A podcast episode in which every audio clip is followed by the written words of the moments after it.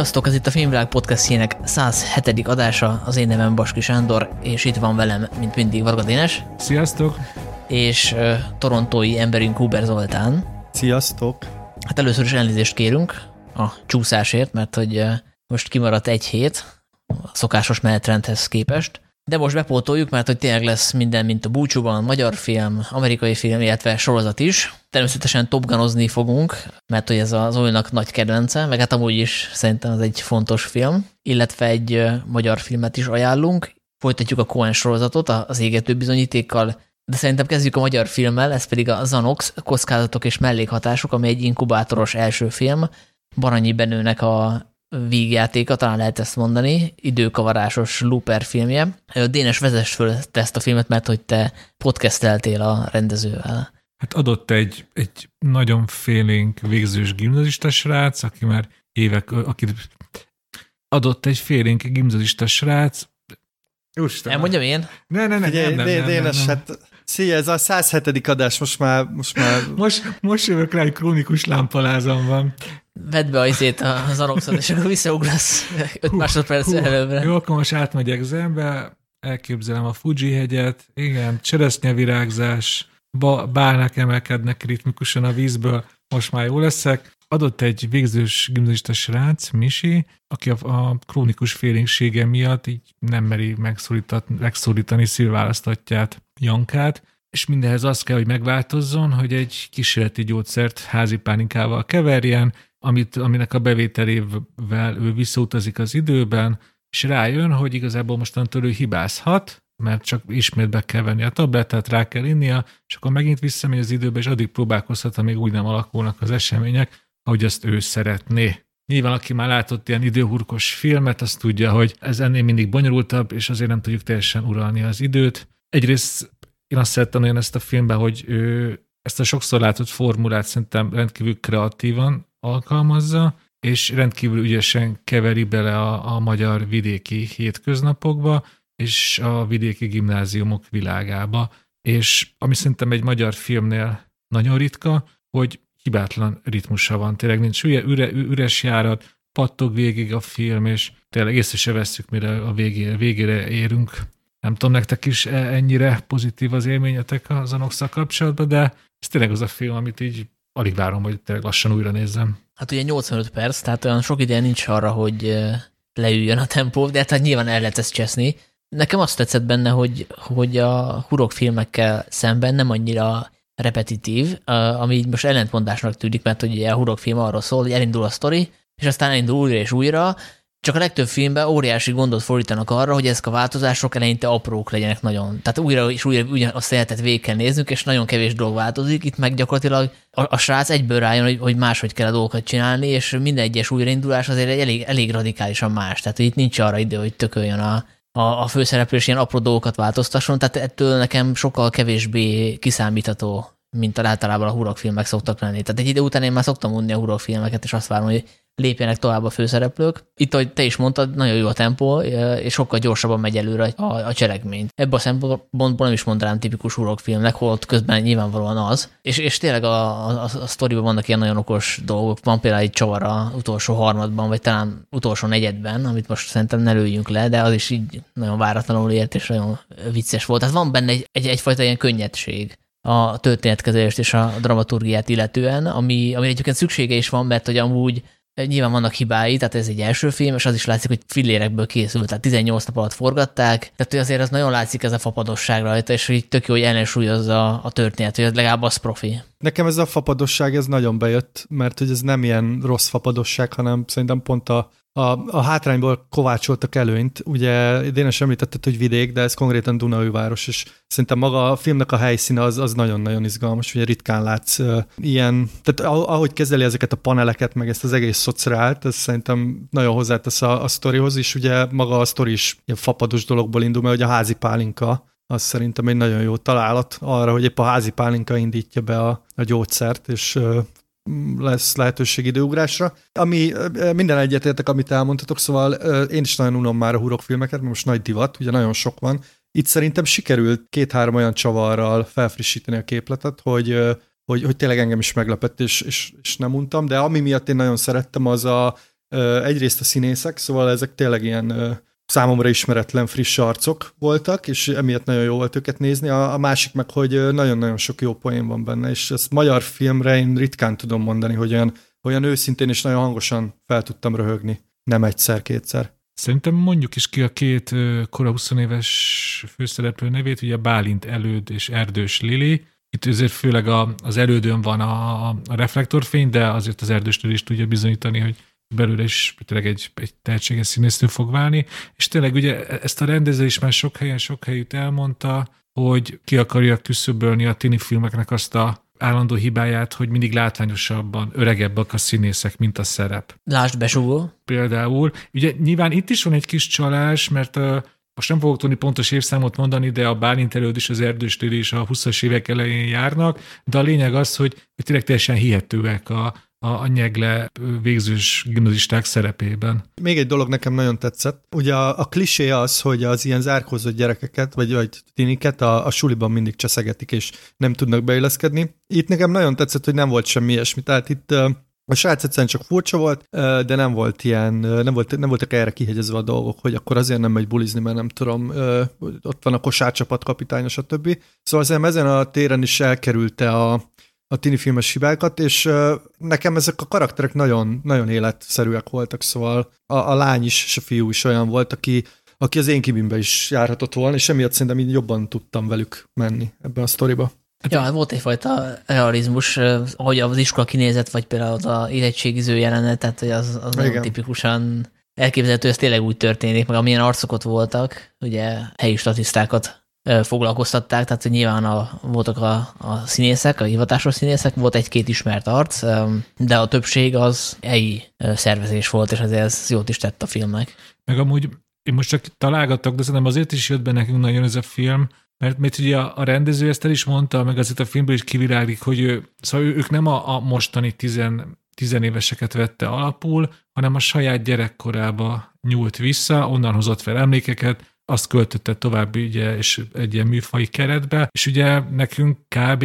kortársunk a, a Baranyi Benő, szóval ezért is könnyű nekünk ezt a, a filmet szerintem a, a magunk, magunkénak érezni, de én azt gondolom, ugye nyilván ez csak egy hipotézis, de főleg azért, mert ilyen, ilyen gyorsan pörgős a film, hogy tényleg nincsenek benne ilyen, ilyen leállások, hogy szerintem ez, ez egy mai tizenéves is tök élvezetes, meg hát a film, amiről szól a, az első szerelem, hogy végre odaállunk ahhoz, akibe belezúgtunk és megteszik az első nagy lépéseket, ez kb. kortalan, szóval szerintem e-, ezzel meg lehet fogni a mai tiniket is. Nyilván nincsenek illúzióim, hogy százezerek hallgatják a Filmvilág podcastet a tizenéves korosztályból, de ha igen, akkor ajánlom nekik is ezt a filmet. Ja, egyébként Zoli még arra, amit mondtál, hogy nem milyen loser karakter a figura. Hát igazából itt az iskolai hierarchia, meg az egész háttérsztori annyira nincs kidolgozva, de nem is lehet, tehát 85 percben ez nem fér bele, miközben pörgetni kell a sztorit, tehát gyakorlatilag annyit látunk az iskolában, hogy van egy buli, meg van a, a csaj, akivel szerelmes a főszereplő, és annak aztán van egy barátnője, aki még, aki még is szerepel, de hogy másokat nem nagyon látunk, csak ott az érettségiző szituációban. De ez egyébként nem hátrány, nem azért mondom. Ja, nem, csak arra gondolok, hogy ugye egy tipikus uh, ilyen sztoriban az szokott lenni, hogy, hogy megpróbál mondjuk belógni a buliba, vagy, vagy azért nem megy el a buliba, mert hogy nem tudom, uh, tudod így bullyingolják. Itt csak azért nem megy el a buliba, mert hogy ő egy ilyen, ilyen fura, fura srác, ilyen magának való.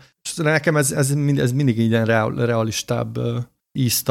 Tehát megjelenik azért a gimi, meg, meg az a kocsma, ahol mennek, az is ilyen tök jó. Szóval igen, Dénes, én egyetértek vele, de azért nagyon sok olyan van, amihez én nagyon tudok kapcsolódni, mert például amikor pálinkákat kóstolgat a kocsmába, ugye én Szolnokra jártam gimibe, pont ilyen kocsmába, pont így, bementem, és pont így megkérdezték tőlünk, hogy akkor tényleg egy feles pálinkát kérünk, szóval annyira életszagú az egész, hogy Hát Zoli, akkor talán izgalmas lesz tudnod, hogy a rendező is alföldi gyerek, mint te, sőt, ugyanaz a megyéből származik, mint te, ő új szászról. Az is ja, hát ez ott van, igen. Megye. A földid. Akkor lehet, hogy ezt éreztem, ezt a, ezt a földiséget. És a... Hát meg a, a másik, hogy a, szerintem az, ez nekem nagyon tetszett, hogy a, a, hogy a házi pálinka. Tehát, hogy a, a házi pálinkának a, magyar kultúrában van egy ilyen nagyon bizarr státusza szerintem. És én nagyon jókat kacagtam ezen. Nekem ez, ez, ez egy ilyen nagyon vicces találat. Hogy a házi pálinka ö, ivása és üldözése ö, mozgatja gyakorlatilag ezt az időcsavart. Hát mondjuk ez olyan nagy kreativitás azért nem kell, tehát hogy a magyar vidék, akkor uh, házi pálinka az gyakorlatilag ilyen sztereotípiának is. Na jó, de mégse láttál még ilyet. Tehát most azt mondod, hogy ez így adja magát, de... Hát de mert az ott van mindig a háttérben, tehát hogy ezt nem kell külön kihangsúlyozni. Tehát hogy olyan magyar filmet nem láttam még, ahol ami vidéke játszódik, és nem arról szól, hogy a háttérben alkoholizálnak a helyiek, tehát hogy gyakorlatilag ez a... Jó, csak érted, itt teljesen más módon van kezelve, szóval nekem ez a, ez a, ez a része tetszett. Hát persze, ez meg viccet csinál az alkohol problémával, tehát ez egy nagyon felelőtlen, problematikus alkotás, és akkor most viccelek, csak elmondom, mert... Mert éppen, éppen húzzátok le a házi pálinkát. Igen, igen, igen. Szerintem még egy... Sanyi, hát én épp egy fontos gondolatba kezdtem volna bele, te meg, itt, te meg itt iszol. Ha majd akkor az alkohol problémáid is nem sokára műsorba kerülnek. Az utána. égető bizonyíték kapcsán majd szóba kerül. Oké. Okay. De szá, szerintem a Zanosz kapcsán még egy dolgot, egy dologra kell mindenképpen elvilágítani, hogy már elhangzott az, hogy tini film, vígjáték, ugye időhurkos film, de azért valójában ebben a filmben például van egy, egy sorozatgyilkos is. Nem azt mondom, hogy ez egy thriller, de mindig így bekúsznak izgalmas módon ilyen thriller elemek a filmbe, és ahhoz képest, hogy tényleg szerintem is a, a legdominánsabb zsáner az a végjáték, néha így szembetűnően véres, és szerintem bennő még ezt tudja nagyon jól, a, a ritmus érzéke mellett, meg a humor érzéke mellett, amit, amit szerintem nagyon jól tud, ahogy ezeket a műfajokat, ahogy így ötvezi. Mert ugye erről nyilván külföldön már most rengeteg példát tudnak mondani, hogy rendezők, akik tököt tudják keverni a, a thrillert és a vígjátékot, de nálunk itthon ez egyetlen nem egy evidens tudás, és szerintem a, a Zanok szembe is hát tök jól teljesít. Nem előzmény nélküli, mert ugye a Gigora Tirának a nyomozója szerintem egy picit ilyen. Tehát az is, az is vicces, de közben egy, egy rendes krimi, hogy nem tudom, az szóba került az interjúba a Benővel, de hogy szerintem megihlethette a nyomozó is, és hogyha nagyobb a büdzséje a produkciónak, akkor szerintem jobban ki is emeli ezt a, ezt a részét a, a sztorinak, tehát akkor megcsinálja még realisztikusabbra, még véresebbre ezeket a jeleneteket. Legalábbis én úgy tippelem, és ebből a szempontból szerintem tök jó a legelső jelenet, amit most elmondhatunk, mert, Igen, mert az nem spoiler, és az, az így nagyon jó pozícionálja a filmet, mert ugye azt látjuk, hogy van ez a sorozatgyilkos, aki az aktuális áldozatát szedni, egy fiatal lányt, és akkor éppen leteperi, meg akarja gyilkolászni, vagy erőszakolni. Hát már épp, épp átvágna a torkát, amikor, és most visszaadom Igen, amikor ki, kinyílik a közeli panelnak az ablaka, és akkor ott valaki kiabálja, hogy menjetek már innen a picsába, mert mit, mit kell itt hangoskodni. hangoskodni. Oké, hogy péntek este, meg szombat este hangoskodtok, de csütörtök este? Tehát ő úgy veszi, hogy ezek fiatalok, akik csak úgy szórakoznak egymással, tehát nem egy gyilkosságot észlel, és a, és a néző ekkor még nem tudja, hogy ezen most szabad-e nevetni, vagy nem. Szerintem ezeket egy ez egy ilyen gonoszul vicces jelenet, tehát ez egy szatíraként működik, de ebbe a pillanatban ez a legelső jelenet, azt a néző még nem tudja, hogy itt most szabad nevetni, vagy nem, és egy kicsit el is bizonyítanítja a, a nézőt. Nem tudja, itt, itt most vígjátékra számít, csak egy tipikus magyar komédiára, vagy, vagy, vagy esetleg valami komolyabb filmre. Ez a nyitó jelenet ugye azt üzeni, hogy ebbe a filmbe kb. bármi megtörténhet, és annak az ellenkező is. És Egyébként, így, bocsánat, nekem annyira szürreális volt az egész nyitóját, hogy arra számítottam, hogy majd az lesz a vége, a slusszpoint, egy kis venkel, és azt látjuk, hogy ez egy filmforgatás. és nem, nem egy filmforgatás, hanem a valóság, csak ugye senki nem veszi komolyan. Na, egyébként én is azt hittem, hogy ez egy ilyen film a filmben lesz, mert valahogy annyira ilyen teátrális, de így a jó értelemben. Szerintem azért nagyon jó az, az első jelenet, mert én így hirtelen így összeszedtem magam, hogy jó, hoppá, akkor, ez, akkor itt most figyelünk, mert ez most valami más. Tehát tényleg így ez, ez, ezzel így szerintem nagyon jó hangulatba helyezi a, a nézőt. És tényleg csak, hogy mennyire vicces ez a film. Szóval ez, ez nem úgy vicces, mint egy csupasz pisztoly, hogy tényleg, hogy minden tizedik másodpercben, vagy annál is sűrűbben így, így megsoroznak poénokkal, hanem így, így azért szépen el vannak a szorva a filmben, de ezek a legtöbbet tényleg olyan emlékezetes poén, amit így napok, napok után is így benne van a fejemben, és így el vissza tudom mondani, hogy az milyen jó volt, és így megragadnak az emberbe, szóval... Nekem az, az tűnt fel, hogy nagyon-nagyon jól vannak időzítve a poénok.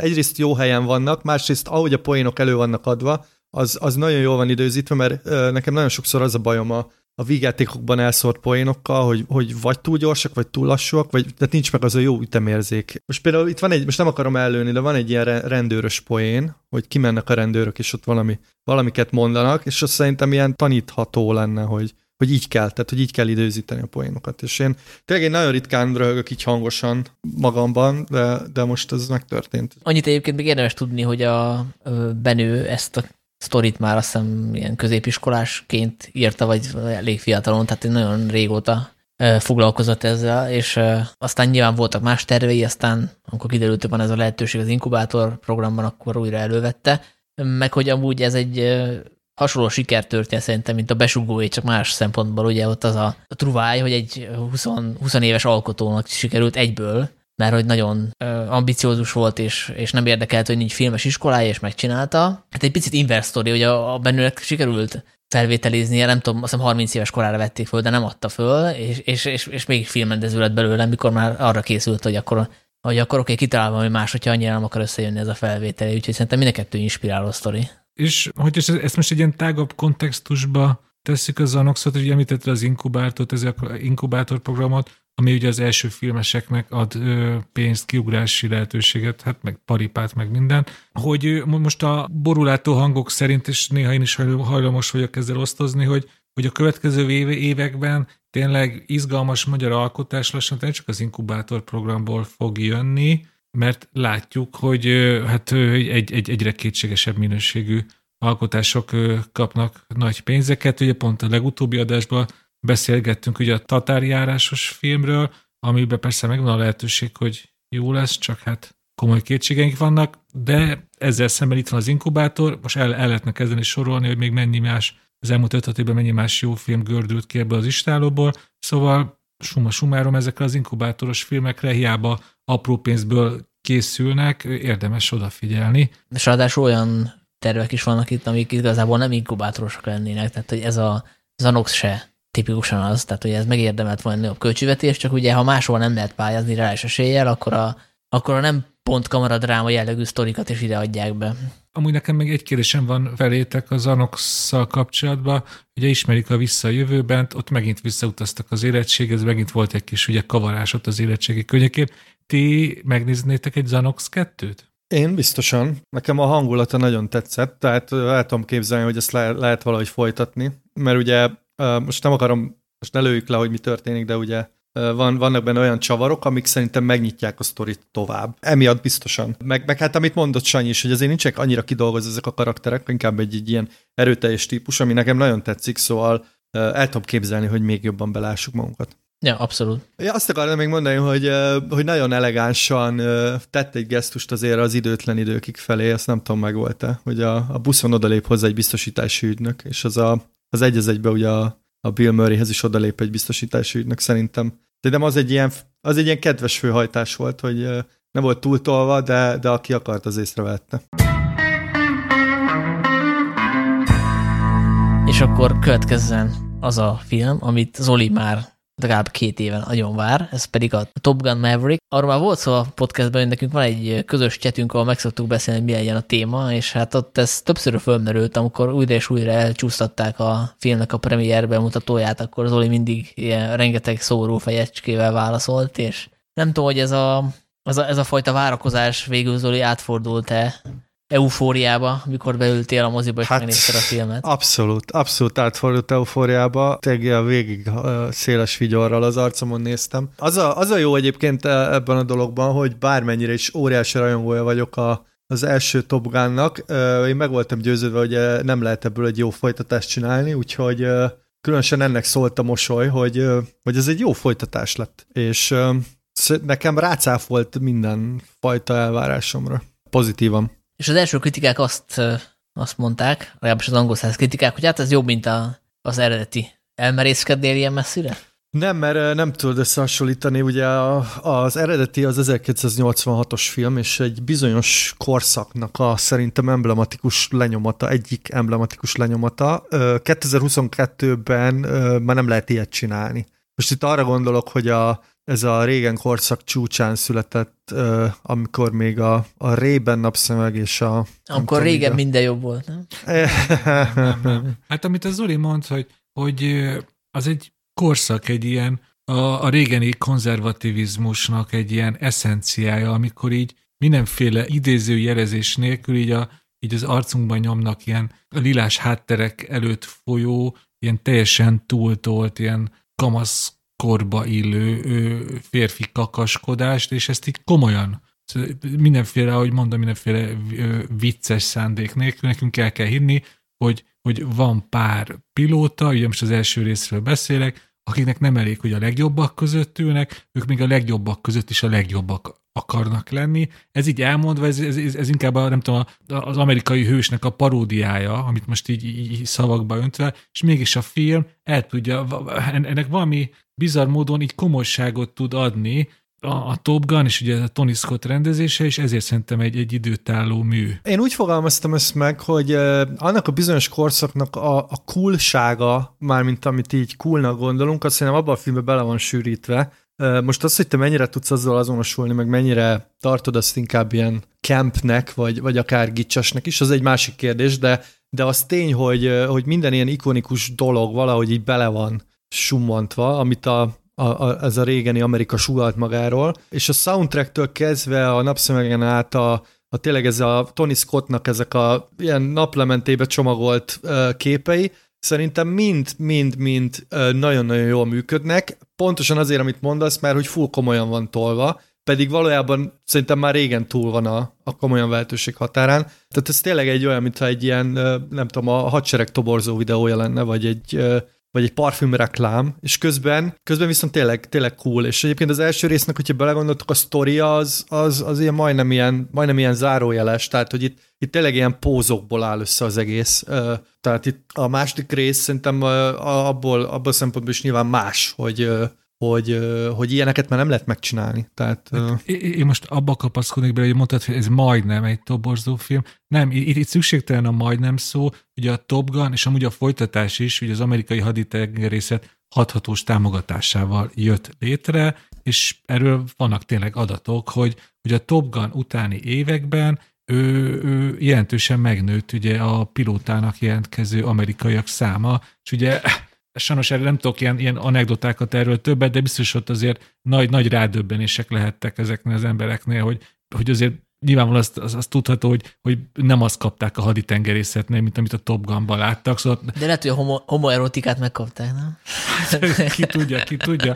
De hogy tényleg, hogy a, hogy a Top Gun hatása az ilyen, az ilyen apróságokban is, is ö, ö, mérhető, hogy szerintem még ma is 2022-ben, legalábbis a mi korosztályunk, vagy aki annó a 80-as évek végén, vagy akár a 90-es években látta a Top Gun, elmegy, nem tudom, nyaralás közben strandról plaptázni, egyszerűen kivétetetlen az a poén, hogy valakit Icemannek nevezzenek, valakit Mavericknek, szóval értitek, hogy ilyen apróságokban is ott, ott van ennek a filmnek a szelleme, legalábbis így, így vicceskedve, és hát a rében. Ez nehéz ugye visszakutatni az emlékezetembe, hogy mióta gondolom ez, de biztos vagyok benne, hogy hogy, hogy a, a Top Gun-nak alapvető része van abban, hogy a mai napig ezt az aviátor szemüveget így a, a kulság csimborasszójának tartom. Nektek volt ilyen? Ő volt, persze. Nekem életem egyik nagy, nagy szomorúsága, hogy ezek a, mert a, ez az aviátor napszemüveg ennyi nyerges, tehát hogy ilyen kis ornyereg van, és az én orromra sajnos nem, nem illik, szóval én a Wayfarer tudom hordani, meg azt a típust, úgyhogy sajnos ez, ez, én próbáltam a VR-t hordani, nem, nem, nem áll jól, úgyhogy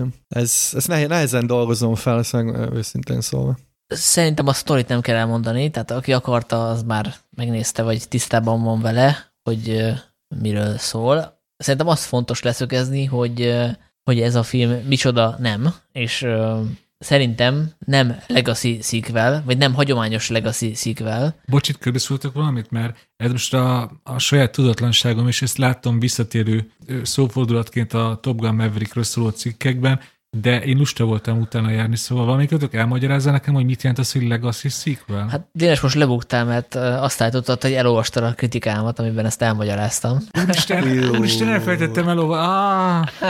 Nagyon ciki. Hát ugye az azt jelenti, hogy folytatnak egy franchise-t, és úgy, hogy a fiatal szereplőkre koncentrálnak, tehát hogy megpróbálnak ezzel bevonni egy újfajta rajongói bázist, illetve újjá rebootolni igazából az egész franchise-t, de behozzák a, a régi szereplőket is nosztalgiázni, és ezek a szereplők általában nem kapnak olyan túl nagy szerepet, tehát a hangsúly a fiatalabb szereplőkön ja. van. Ilyen volt például a Szellemírtók az örökség, az új Star Wars trilógia, a Jurassic World vagy a Sikoly, Értem, a régi ikonikus karakterek átadják a stafétát Pontosan, a filmbe, igen, igen, igen. És igen. új táblatok nyílnak. Igen. És szerintem a Top Gun abból a szempontból lép, abból a szempontból lók ki ebből a mintából, hogy igazából ez a továbbra is a Tom Cruise-ról szól. Hát ugye a filmnek az a címe, hogy Top Gun Maverick, Maverick, tehát, hogy ő, neki eszébe sincs átadni a helyet a fiataloknak. Tehát, hogyha megnézzük a játékidőt, akkor ebben a ebben a filmben ő az, aki a legtöbbet szerepel, és, és picit azért a fiatalok mellette háttérbe szorulnak, de hát értre a Tom Cruise nem lehet háttérbe szorítani, tehát az nem működik, hogy csinálunk egy Top Gun filmet, amiben a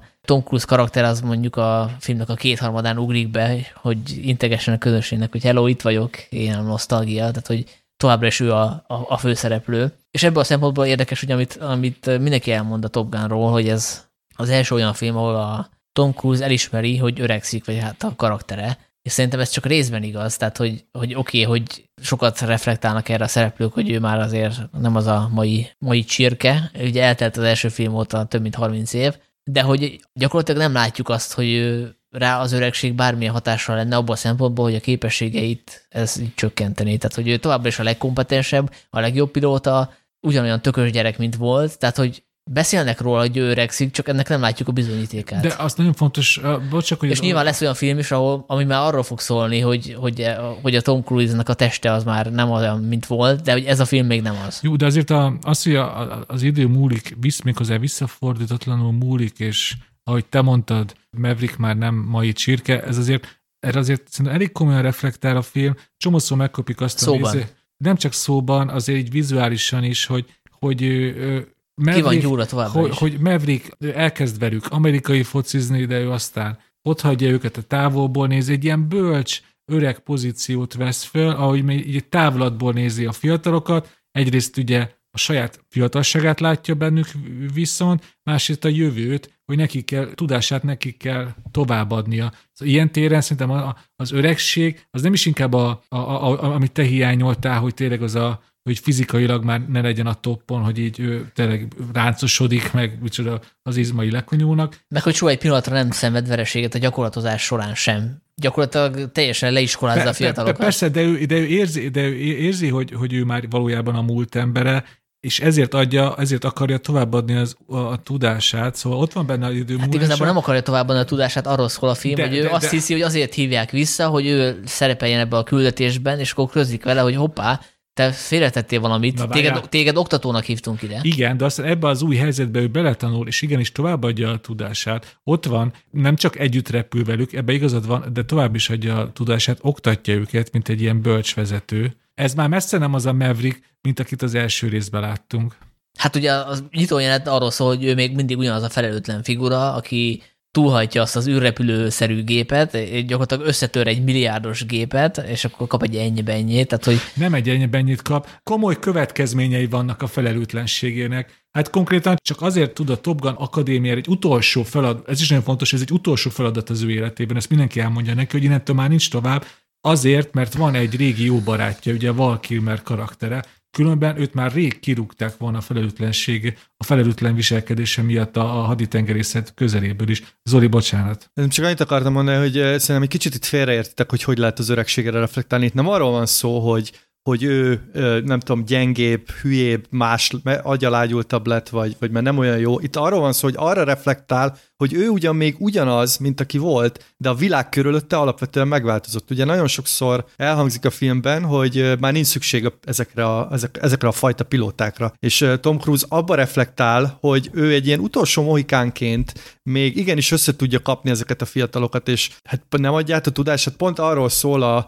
a Goose fiával való szál, hogy a srác nem hisz magában, ő nem hiszi el, hogy hogy lehet ugyanolyan vakmerő, mint Maverick, és pont ezt, ezt tanítja meg neki a végén, hogy, hogy hát gyerünk, te is, te is, te is ilyen vagánycsávó vagy, mint én, és lehetsz olyan vagány. Szóval itt, itt a reflexió az arról szól, hogy a, ugye Tom Cruise eddig tényleg így dacolt az idővel, szóval ő, ő hozta mindig ezt a Tom Cruise karaktert. Itt viszont nagyon konkrétan kiszól, hogy igen, tudom, hogy körülöttem már változik a világ, és tudom, hogy én már egy ilyen már-már ilyen dinoszaurusz vagyok, de ettől éppen ezért vagyok én a fasz a gyerek, és éppen ezért vagyok én az, aki, akinek be kell ülni végül a gépbe, és aki meg tudja csinálni a, a küldetést. Szóval itt szerintem erősen reflekter. Hát most az nagy spoiler, hogy Tom Cruise, uh, érted azért, most nyilván egy Tom Cruise filmben nem az fog történni, hogy a felénél meghal, vagy hogy így hát, a, a kis... Majd akkor legyen egy olyan spoileres rész, ahol tényleg spoilerezünk, mert nyilvánvalóan ez kitalálható ez a rész, de van egy konkrét dolog, amire szeretnék majd kitérni. Okay. Jó, jó. Na mindegy, csak a, ennyit akartam ezzel, hogy, hogy, hogy szerintem elkezdődött itt egy folyamat a Tom Cruise karrierjében, ugyanis ugye beszéltünk, vagy fogunk majd beszélni a mozisztárokról később a Cohen kapcsán, és vagy a Cohen film kapcsán, az égető bizonyíték kapcsán, hogy mennyire húzónév valaki, és Tom Cruise ugye még hozza azt a régi mozicsillag státuszt, és szerintem itt a film ezt többször leírt, több kritikában is leírták, ez, ez, a, ez a film, meg ez a Maverick karakter azért reagál erre, hogy, hogy ő még mindig ezt a régi, régi típusú mozisztárságot tolja, és lassan ő marad egyedül, aki, aki ilyen, de hogy még igenis kell ez, és még igenis lehet így csinálni, és még igenis, igenis működik a recept, és egyébként a, a filmnek a sikere az, az azért azt mutatja, hogy, hogy valóban nem mond teljesen hülyeséget. De ez, ez most nagyon fontos, hogy az egy dolog, hogy Tom Cruise ezt állítja magáról, hogy ő tényleg egy egyedülálló csillag a Hollywoodnak, ő pótolhatatlan, és ez a régi vágású blockbuster készítés, ahol tényleg amit csak lehet, azt kaszkadőrökkel, valós körülmények között, ne pedig ö, ö, zöld háttérkép előtt ugrálva ö, csináljuk, hanem tényleg legyen valami valóságszerűsége a, a legelvettebbültebb akcióknak, és ugye ennek, ennek Tom Cruise a királya. Ez a film is konkrétan egy kiszól nekünk kb., hogy így ránk kacsint, hogy ugye, hogy ezt csak Tom Cruise-tól kapjuk meg, és milyen jó, és nagyon fontos, hogy ez így egy elég öntelt pozíció, ami, amit a filmből is sugároz Tom Cruise, de a számok azt mutatják, hogy igenis van erre kereslet, és hogy, hogy igaza van Tom Cruise-nak, mert ugye most 59 éves ez az ember, és a karrierje eddigi legnagyobb pénzügyi sikere, a, a Top Gun Maverick, ami egyébként egy hatalmas nagy bravúr, mert azért tudjuk, hogy milyen filmekbe szerepelt, és most például ott tartanak a, a számok, hogy már 900 milliónál is magasabbra tagsálják a, a teljes box office bevételt, ugye, és sokkal alacsonyabb, sokkal kevésbé csökkennek a heti bevételszámok, mint ahogy egy ilyen blockbusternél szokás. Ez, ez, most nem akarok el, elmerülni a számokba, csak ez is mutatja, hogy ez mennyire egy egyedülálló filmmel van dolgunk, hogy egy, egy, egy szokásos Marvel film, ugye van a hatalmas marketing, például a legutóbb a Doctor Strange, ugye hozott egy meg, megdöbbentően magas első hétvégét, és utána a következő hétvégén már több mint 60%-kal esett vissza. Ugye a, Egyébként az a normális. És, és ez a normális, ugye 50%-nál is nagyobb vissza, és a Top Gun Mavericknél ez a szám, ez elképesztően 30? Alacsony. Igen, ilyen, ilyen 20 és 30 között emlékszem, és a magyar mozikban is egyébként nagyon alacsony a visszaesés. Igen, de ez nagyon fontos, Dénes, hogy itt a, a, a, szerintem a Top Gun 2, mint így, mint jelenség, azért nem indult olyan jó pozícióból, mert hogy ez egy, a Top gun azért nem, nem egy ilyen rajongásig szeretett, bizonyos generációknak, bizonyos embereknek, mint én, egy ilyen rajongásig szeretett kedvence, de még én is úgy voltam vele, hogy jó, de mi az Istennek kell folytatni egy 86-as filmet, és én a környezetemben nagyon sok helyről kapom azt, hogy hát mégis megnéztük a Top Gun-t, mert annyira jót mondtak róla, meg annyira izé, döntik a rekordokat, és hú, hát tényleg kurva jó volt, szóval hogy itt beindult egy ilyen száj, hogy mondják ezt, ez a szájhagyomány, vagy száj propaganda, és ez nagyon fontos, hogy ez, amit mondtál, hogy, hogy a, ez a régi vágású blockbuster készítés még mindig működik, itt azért ez ennek is szól, hogy, a, hogy az emberek tényleg akarják látni a saját szemükkel, hogy ez, ez tényleg, ez tényleg akkor ez ilyen jó, hogy itt most repked valaki, és hogy az az izgalmas szerintem ebben a, ebben a hogy ez, ez egy siker ez a film, hogy, hogyha belegondoltok, összevetve mondjuk egy Marvel-lel, ezek az akciójelenetek elég fapadosak abban a szempontból, hogy egy-két ember repked és lövöldöz, viszont mivel tényleg beültek a pilóta fülkébe, és nincs ez a CGI, agyon CGI-ozás, ezért nagyon sok kritikában visszaköszön, hogy milyen intenzív, meg, meg, meg milyen, milyen zsigeri élmény a, az a sok akciójelenet, meg hogy mennyire kurva jól néz ki, és hogy tényleg erről van szó, hogy, hogy hogy nyilván ezt nagyon el lehetett volna rontani, de hogy, de hogy ez egy nagyon szögegyenes film, hogyha belegondoltok abban a szempontból, hogy, hogy tényleg ez a legprimérebb akciójelenet, hogy fogunk egy gépet, kurva gyorsan megy, és azt lefilmezzük, és mégis ez működik. És ez nekem nagyon-nagyon pozitív, én ezt nagyon-nagyon örömtelinek tartom. Igen, ezek alapvetően fontos dolgok a film szempontjából, amit te is elmondtál, csak hogy hangsúlyozzam ki, hogy egy, egy, egy, egy átlagos Marvel film, mondjuk egy bosszválók nyitó jelenetébe több repülőt, meg hát ilyen, ilyen légi alkalmatosságot lőnek le, mint az egész Top Gun Maverick teljes játék idejében. És mégis ez, és a, a film nagy részében az adja az izgalmat, hogy az óra ellen versenyezve végig kell mennünk egy kanyonon, ugye repülővel. Ez, ez 2022-ben így, így elmondva, ez ilyen, hát ez így, ez így elég semminek hangzik, csak éppen tényleg ott megérezted azt, hogy milyen annak a F-18-asnak azt hiszem a, a pilóta fülkében ülni, milyen amikor az a, az a gravitációs erő tényleg belenyom téged a, a székbe, az illúziónak egy olyan magas fokát képes ez az akciófilm a nézőre erőltetni, amire egyszerűen a Marvel filmes ugrabugrálás képtelen.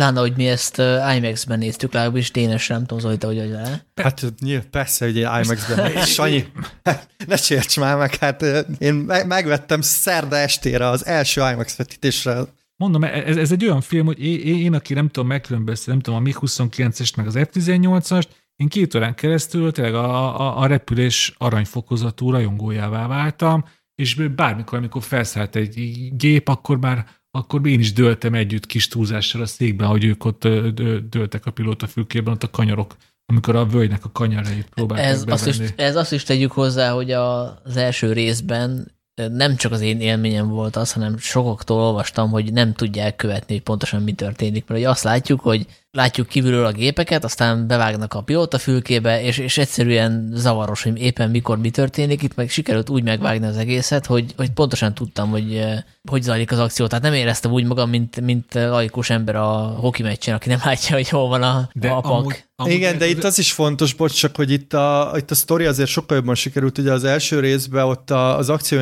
az, hogy mire megy ki az akció, az se világos. Tehát, hogy az egy dolog, hogy ilyen vágóképekből van összepakolva az akciójánat, hogy Meg bocsánat, az első részben idiotizmus az egész alaphelyzet, hiszen azzal nyitunk, hogy egy valódi háborús szituációban vannak, majd visszamennek Igen, gyakorlatozni, azon kéne izgulnunk, és utána megint visszamennek a háborús szituációba, tehát hogy a, a tét magasan van, és utána lejjebb kerül. Itt meg ugye a gyakorlatozásra nyitunk, és arra készülünk föl, hogy majd igazi háborús küldetéses, bevetéses szituációban legyenek. Tehát szerintem okosabban van fölépítve, meg eleve az egész egy ilyen klasszikus filmes szituációval ismertetik a tervet. Olyan sokszor ismertetik a tervet, hogy a néző szerintem már így fejből tudja. Tehát úgy éreztem én is, hogy mint hogyha én is meg tudnám már csinálni ezt az egész pályát, már annyiszor elmondták már, és ez egy bevonja a nézőt az akcióba, hogy pontosan tudja, hogy mikor mit kell csinálnia, merre kell repülnie, stb. stb. És ebből a szempontból szerintem az is élvezi a filmet, aki mondjuk, hogy Dines mondta a laikus, tehát hogy nem annyira a repülőgép buzi, én sem vagyok az, meg mondjuk akár az első részt sem láttam, mert nem fontos hozzá, tehát hogy Aha. ezt lehet úgy is felfogni, hogy ez, egy ilyen Mission Impossible spin-off.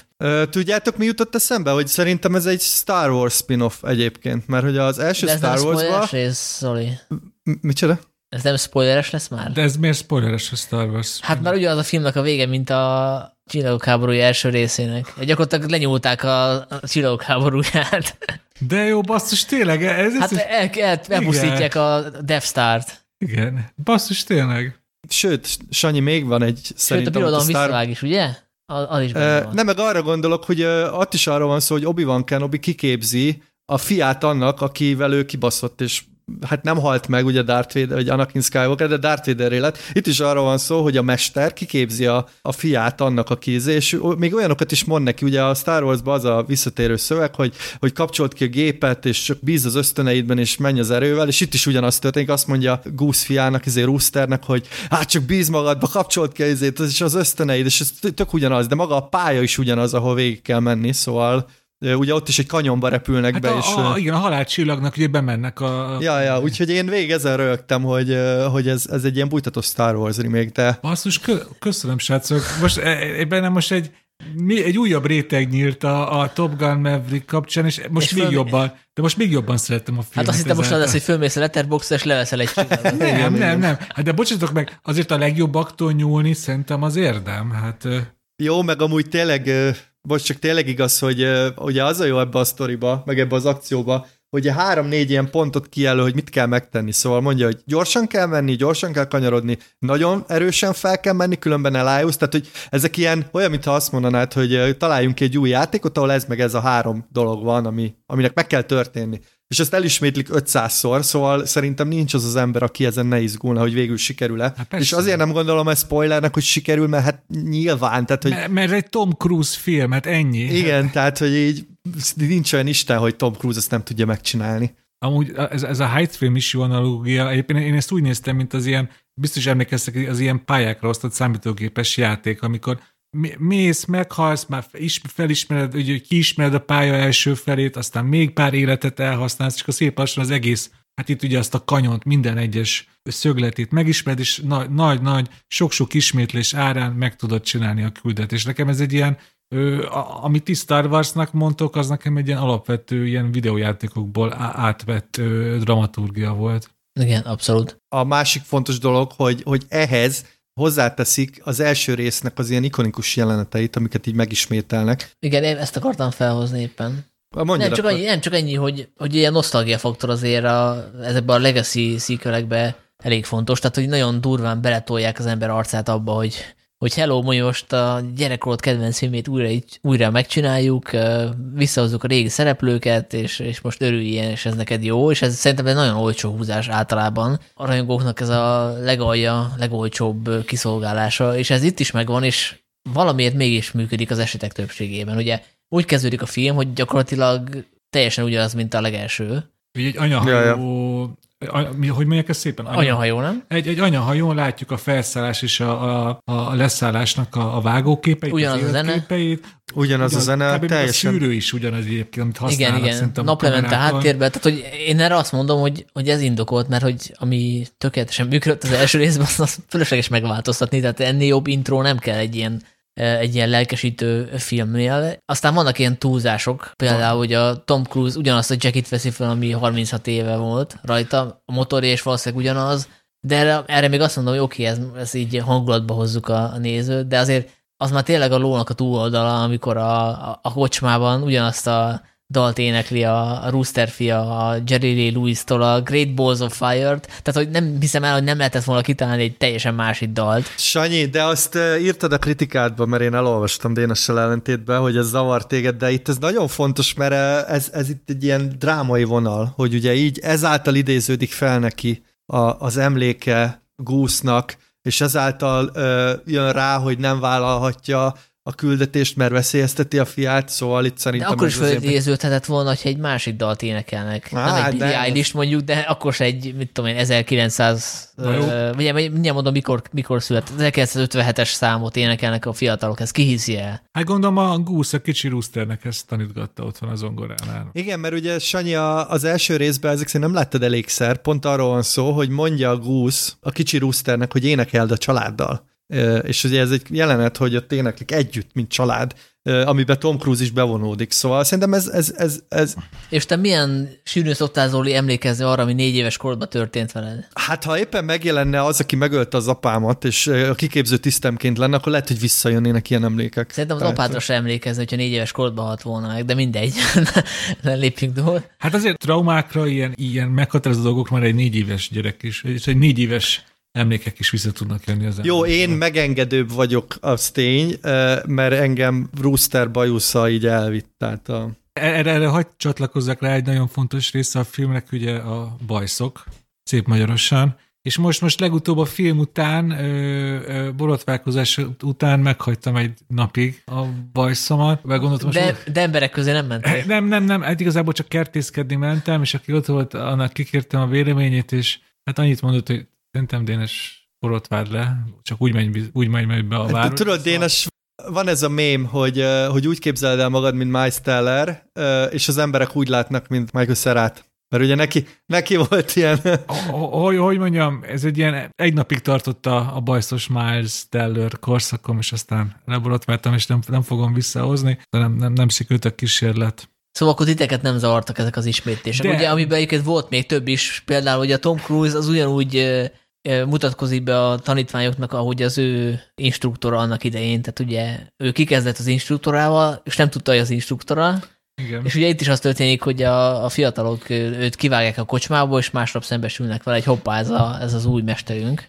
Tehát, hogy azért itt vannak, ugye van a röplabdás jelent, ami itt egy focis jelenet, de amikor azt még el tudom fogadni, mert ugye ez arról szól, hogy a Tom Cruise ugyanazokat a módszereket akarta a, a team buildinghez igénybe venni, amiben ő is részesül, Igen. tehát ez még, ez még vállalható. Engem is zavart a kérdésedre válaszolva, a túlzottnak éreztem egyes jelenetek, egyes ikonikus jelenetek urajátszák, urajátszását, és mégis szerintem néhányszor azzal sikerült megmenteni ezt a repetíciót, amiről már korábban beszéltem, hogy Tom Cruise sokszor már ugyanez zajlott előtte, mint ami vele is fiatal korában, de most már kicsit olyan kívülálló, olyan mentori szerepből nézte újra azt az ismétlést, ami az első filmben megtörtént vele, csak most már ugyanezt történik mondjuk Miles Tellerékkel. És itt éreztem egy ilyen, egy ilyen ügyes játékot, ami megint csak, amiről beszéltünk, az idő múlás, múlá, múlására ö, reflektál, hogy nyilván a Top Gun Akadémián ismétlődnek a dolgok, összeakasztják a bajszukat, ha ez is visszatérhetek, az ottani diákok megpróbálják megnézni, ki a legmenőbb, a legkirályabb, ezt látjuk ismétlődni, de közben úgy, hogy Top Gun ezt már ilyen kicsit olyan bölcsebb pozícióból nézi, kívülről, hogy hát igen, ezt én is átéltem, és hiába van ez a kakaskodás, azért végéből lehet egy, egy értelmezhető csapatot kihozni.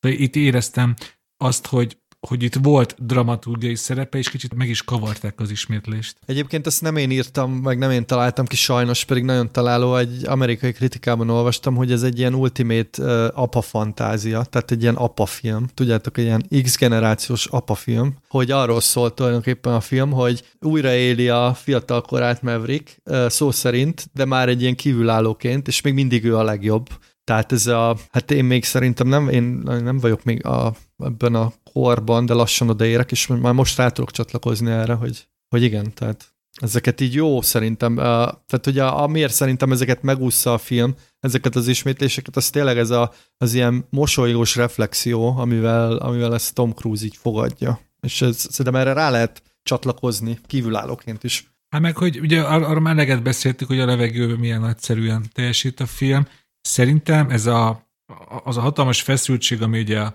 Tom Cruise és a Miles Teller karaktere között feszül, ez a pótapa, tékozló fiú ö, ö, ellentét, ez szerintem tök jól működik. Nem kell egy ilyen, ilyen, ö, ilyen milyen szántó emberi drámára gondolni, de, igen, de igazán tényleg így az, átélhető ez az emberi dráma, amit ott megírtak ennek a két szereplőnek. Csak annyira mi nem beszéltünk, szerintem a film szerintem a legmegrendítőbb pillanatára, amikor a sok-sok SMS-ketés és üzenetváltás után tényleg bebukkan a filmben Val Kilmer, és a két régi harcostárs végre egy szobába kerül. Ott én akkor épp azon a héten, ugye mindegy, most magánélet, sok rossz dolog történt velem, de én ott, én ott nagyon elérzékenyültem, nem tudom, ti hogy voltatok vele, de az a, az a Tom Cruise-val Kilmer találkozás, az, hát az, az, egy, az egy megrendítő pillanat volt.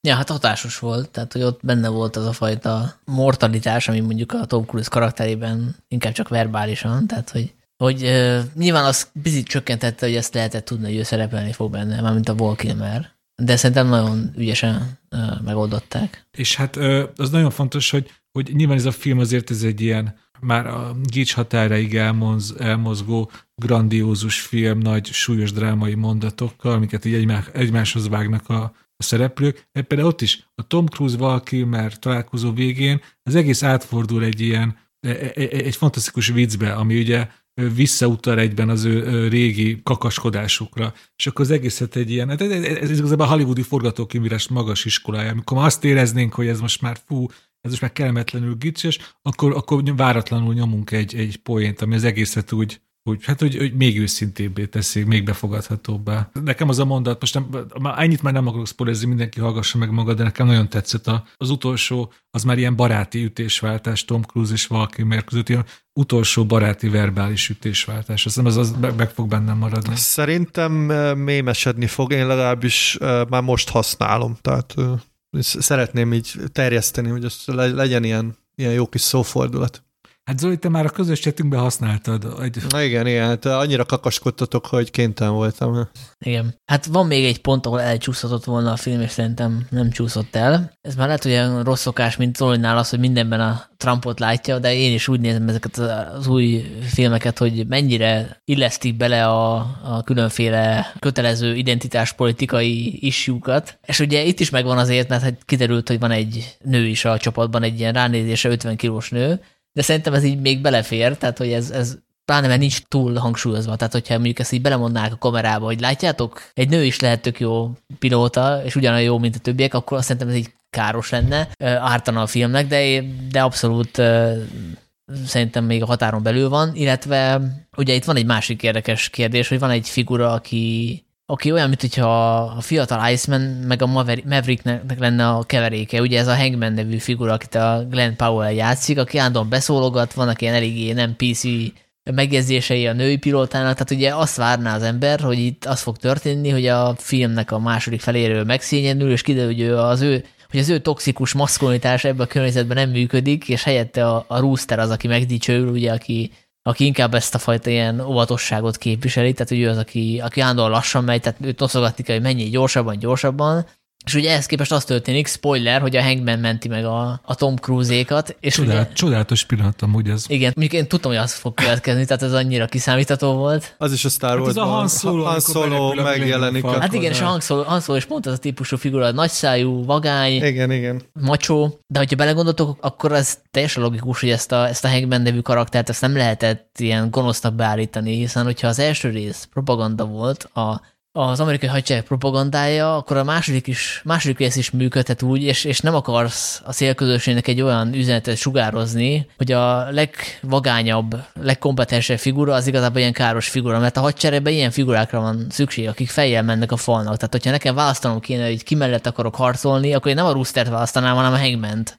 Bármennyire is seggfejként viselkedik. Tehát, hogy, hogy igazából a, ez a megfelelő üzenete egy ilyen filmnek. De várjál, Sanyi, egyébként tesz egy gesztust a film, mert hogy van egy karakter, aki kicsit kövér, szemüveges, egyáltalán nem macsó. Igaz, hogy hátul ül, de ő a szuper célzó ember. Na igen, Igen. igen. És én végre azt éreztem, hogy én is lehetnék vadászpilóta, mert hogy én kb. A, szerintem fizikálisan így ott, vagy hát lehet, hogy még annyira nem vagyok menő, mint az a csávó, de hogy ez szerintem itt, itt volt egy picit ilyen, ilyen gesztus tevés, ami 86-ban biztos nem történik meg. Pontosan a, a, az első részből ez a finoman loser karakter, akiről ti beszéltek, hát az első 10 percet kipontozódott volna, így, a, így megsemmisítették volna az öltözőben a Icemanék. Itt meg kap pár finom beszólás, de aztán elég hamar a csapat egyenértékű tagjává válik. Hát mert ugye egy, egy, az amerikai focinál már teljes az összhang. Jó, hát ez egy 2022-es film. Hát pont ezért mondom, Bocsánat, hogy- 20-as, Hú, csak hát túlzott két szóval, szóval ezért, is, ez, szóval ezért is szeretik annyira ezt a filmet más generációk is, akiknek az eredeti Top Gun nem jelent sokat, mert annak ezeknek, a, ezeknek az egyértelmű ilyen, ilyen hipermaszkulin túlzásait azért szépen ügyesen visszametszette úgy a Joseph Kosinski rendező, meg ugye a forgatókönyvírók, úgy metszette vissza, azért a Top Gun magját, az eredeti Top Gun magját azért nem tagadja meg, csak a legnyilvánvalóbb, ma már hát akár vállalhatatlanak is mondható állásfoglalásait azért így finoman így, így eltünteti. Nagyon jó, ahogy ezt az eredetihez viszonyul a folytatás, hű is hozzá, és finoman azért újra is írja a mítoszt. Ja, még valami? Akkor csak a- annyi, hogy ha most holnap lesz a nagy Tom Cruise, hogy elvisz titeket séta repülni, beülnétek mellé? Hát figyelj, én igazából a, a nagy gépeken is uh, szoktam szédülni, úgyhogy nem biztos, hogy ez nekem való lenne, de hát nyilván kipróbálnám. Csak lehet, hogy telehánynám a... Hát ez Zoli, ha, ha te most Tom Cruise nyakába hánynál, olyan sztorid lenne, amiből életed végig élhetnél, szóval... a ja, csak szerintem az lenne a sztori, hogy nem emlékszem rá, hogy lehánytam Tom Cruise, mert éppen elájultam, szóval, de, de persze, persze, kipróbálnám nyilván. Hát ugye van még egy programpont, hogy kitaláltunk Jó, egy de- más... Oké, csak nem válaszoltál a kérdésemre. Hát nyilvánvalóan én is megerőltetném magam. Én sem nagyon vágyom arra, hogy beleüljek egy ilyen vadászgébe. Egyébként volt egy ilyen, egy ilyen show műsor, ahol ez megtörtént, nem tudom, azt láttad -e? Hát onnan van a kérdés. Ja, ja, ja, ja. Ha hagyd fedjen fel alapján, ez a James Corden? Igen, igen, igen. Szóval kipróbálnám, de lehet, hogy akkor azt mondanám, hogy, hogy akkor inkább a legújabb gépben menjünk, ne ezzel a 30 éve ott porosodó példányjal. Kitaláltunk még egy olyat, amit minden podcast kitalált, aki a Top, Top Gun-nal foglalkozott, hogy egymásnak ilyen kódneveket gyártottak. Ezt majd a műsor végén meghallgathatjátok. Ez ennyi suspense legyen. Uha. Bennem most megállt az ütő, hogy mekkora thrillermester vagy. Így Hát addig még, addig még, gondol, addig még gondolkozhat. Folytatjuk a Cohen sorozatunkat az égető bizonyítékkal, ami a Cohenék első filmje az Oscar díjas nem vénnek való vidék után, és lehet amellett is élvelni, hogy itt megint egy stílusváltás történt, de szerintem nem, hanem ugyanazokat a témákat vitték tovább, de akkor ezt majd megbeszéljük, miután elmondom, hogy miről szól. Hát, ha valaki nem látta. A történet elég bonyolult, úgyhogy én most azt csinálom, hogy a színészek nevét mondom inkább. Ez most, ezt, ezt nyugodtan mondhatjuk csalásnak, amit most művelsz. Ez, Igen, igen, meg igazából- Sanyi. E, Egyébként én értem, hogy mondasz, de valójában meg nem bonyolult a sztori. Megpróbáltam összefoglalni három mondatba? Jó, aztán lehet, hogy majd én is, és akkor na jó. Jó, és a, legjobb győz. Szerintem ezt uh, úgy lehet a legjobban összefoglalni, hogy van egy magas rangú CIA tiszt, akit hirtelen nyugdíjaznak, ő elkezdi írni a memoárját, ami egy nevetséges körülmények között ott marad egy konditerem padlóján, ahol a, hát simán csak idióta helyi dolgozók, azt hiszik, hogy ők most kincsreleltek, és némi pénz reményében megpróbálják visszajutatni a tulajdonosának ezt a CD remezt. És akkor innentől beindul egy ilyen teljes őrület, zsarolás, orosz nagykövetség, véletlenül elsült pisztoly, szerelmi ö, háromszögek, ö, csalások és vállások, és az egész addig kavarodik, amíg hát már a maga tényleg a, szinte már így kinéznek a filmből, és azt mondják, hogy nem baj, ha nem érted, ezt mi se értjük. Mit szóltok ehhez a összefoglaláshoz? Hát jó hangzik, azt kimaradt, hogy itt tényleg mindenki mindenkivel kavar, tehát hogy, hogy itt magánéleti szálak nagyon keményen összeforolnak, és ugye egy Washington méretű nagyvárosról beszélünk, ahol mindenki ismer mindenkit, tehát egy picit fura, nyilván ez szándékos, illetve a műfajiságot emelném ki, mert ugye Kornékről szólva mindig arról beszélünk, hogy ők különféle műfajokat hogy változtatnak meg, vagy üresítenek ki, vagy újra újraírnak, és ugye itt a sztori alapján látszok egy kém történetet látunk, de hát itt az a poén, hogy semmilyen kémes dolog nem történik, tehát hogy ez, itt pont a, az a lényeg, hogy a szereplők azt hiszik, hogy ők egy kém sztoriban vannak, de valójában nagyon nem, tehát hogy hogy mindig egy ilyen pitiáner figura, aki sokkal többnek képzeli magát annál, ami. Hát én ezt úgy foglalnám össze, hogy ugye a 70-es években voltak nagyon népszerűek Amerikában paranoia thrillerek, azok sokszor konkrétan Washington DC-be játszottak, és ez annak, azoknak a paródiája, a kifigurázása. Ott ugye mindig a főhős rááll valamire, amiről azt gondolja, hogy, hogy, hogy ez egy összeesküvés, nem tudom, az amerikai állam ellen, vagy pont, az amerikai állam esküszik össze valami civil szféra ellen, és senki nem hisz neki, és akkor neki kell küzdeni az, azért, hogy végre higgyenek neki. Itt viszont mindenféle hülyességről azt hiszik, hogy ez egy nagy összeesküvés része valami értékes nagy államtitok, és valójában ugye csak hát szemét. Hát akkor az egy antikém film. Szerintem azt mondhatjuk. Egyébként a Kornék azt mondták, hogy ez a gyakorlatilag az ő válaszuk a, a Tony Scott meg a Jason Byrne típusú filmekre, ami nyilván van poén. Mert azért ennél azért ők tudnának akciódúsabb kémfilmet csinálni akarnának, tehát hogy ez pont nem annak a független filmes kisebb verziója, hanem annak a antitézise inkább. Ja, de szerintem itt fontos az, hogy oké, okay, hogy egy game story-t parodizálnak, de, de szerintem inkább a fargó vonalon érdemes keresgélni, mert hogy itt arról van szó, hogy a az egész sztorit a kapzsiság és az önhittség és a, az, ilyen, az ilyen nagyon kicsinyes emberi hibák mozgatják. Tehát itt arról van szó, hogy ugye a, a fitnessben dolgozó nő az egy ilyen plastikai sebész, plastikai műtétet akar, amire igazából nincs is szüksége. George Clooney egy ilyen, tényleg egy ilyen seggfejt játszik.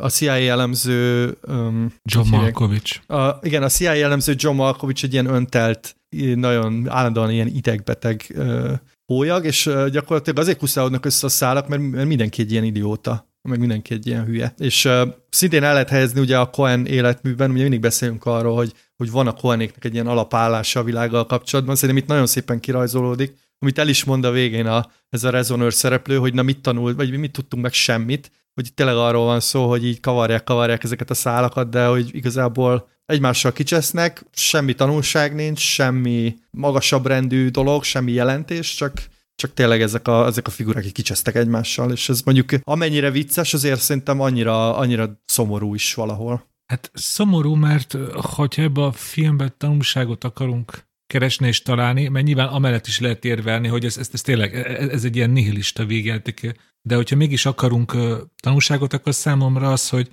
hogy mindenképpen katasztrofális következményei vannak annak, hogyha az emberi hülyesség magabiztossággal párosul. Mert hogyha megnézzük ennek a történetnek a, a főbb szereplőit, akik ezt az egész végül tényleg tragédiába torkoló ö, agymenést beindítják, azok egyrészt nagyon önte, el vannak telve maguktól, másrészt viszont a környezetük látja, csak ők maguk nem, hogy amúgy teljesen idióták, és sokkal többet képzelnek magukról, mint valójában. Erre a legnyilván a leglátványosabb példa, hogy az a CIA tiszta John Malkovich, aki azt hiszi, hogy az ő memoárja majd valamit felfed, majd valamit, és ez egy ilyen nagy bestseller lesz a, a, a CIA belső működéséről, és itt az ő élete ért valamit a CIA-nál, ő tényleg dolgozott a hidegháborúba, és egy fontos láncszem volt, és akkor e, e, ebből az egészből csinál viccet legkésőbb akkor a film, amikor a orosz nagykövetségnél ugye visszaadják a diszket, hogy ezen semmi használható nincsen. Ezzel igazából szerintem kb. a filmtörténet egyik legpusztítóbb könyvkritikáját láthatjuk, hogy így semmi, semmi értelme nincs, amit leírt. Az egész életének nincs semmi értelme valójában,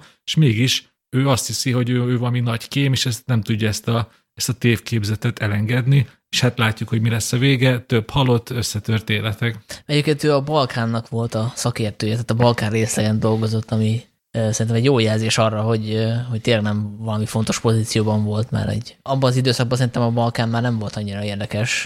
Ja, ja, abszolút. Hát, és ugye itt a fő, bocsánat, a, a fő poén, hogy ugye ő is azt gondolja, hogy egy ilyen bonyolult kém sztoriban van, mert ugye azzal kezdődik a film, az indítja az eseményeket, hogy őt kirúgják, illetve hát át akarják helyezni, ami így fölé egy kirúgással számára, és inkább föl is mond, és, és azért, mert hogy alkohol problémái vannak. És nyilván egy paranoia thrillerben ezt látjuk, hogy kirúgnak egy elemzőt arra hivatkozva, hogy alkohol problémája van, akkor mire gondolunk? Hogy ez nyilván csak egy ürügy, tehát hogy valamire rábukant, túl fontos, ezért, ezért ki kell baszni. És kiderül, hogy nem. Itt konkrétan tényleg ar- arról van szó, hogy ő ebből a szempontból már alkalmatlan lett, és valószínűleg az alkohol problémája miatt, de hát ő ezt nem viszi el, mert ez nem ezért rúgta ki, ezzel nyugtatja magát, és aztán a film végére kiderül, hogy azért nagy valószínűséggel ezért, mert más okuk nem volt rá, ha csak nem az, hogy tényleg annyira jelentéktelen volt a munkája, mert nem volt rá szükség, de ő ezt nem hiszi el.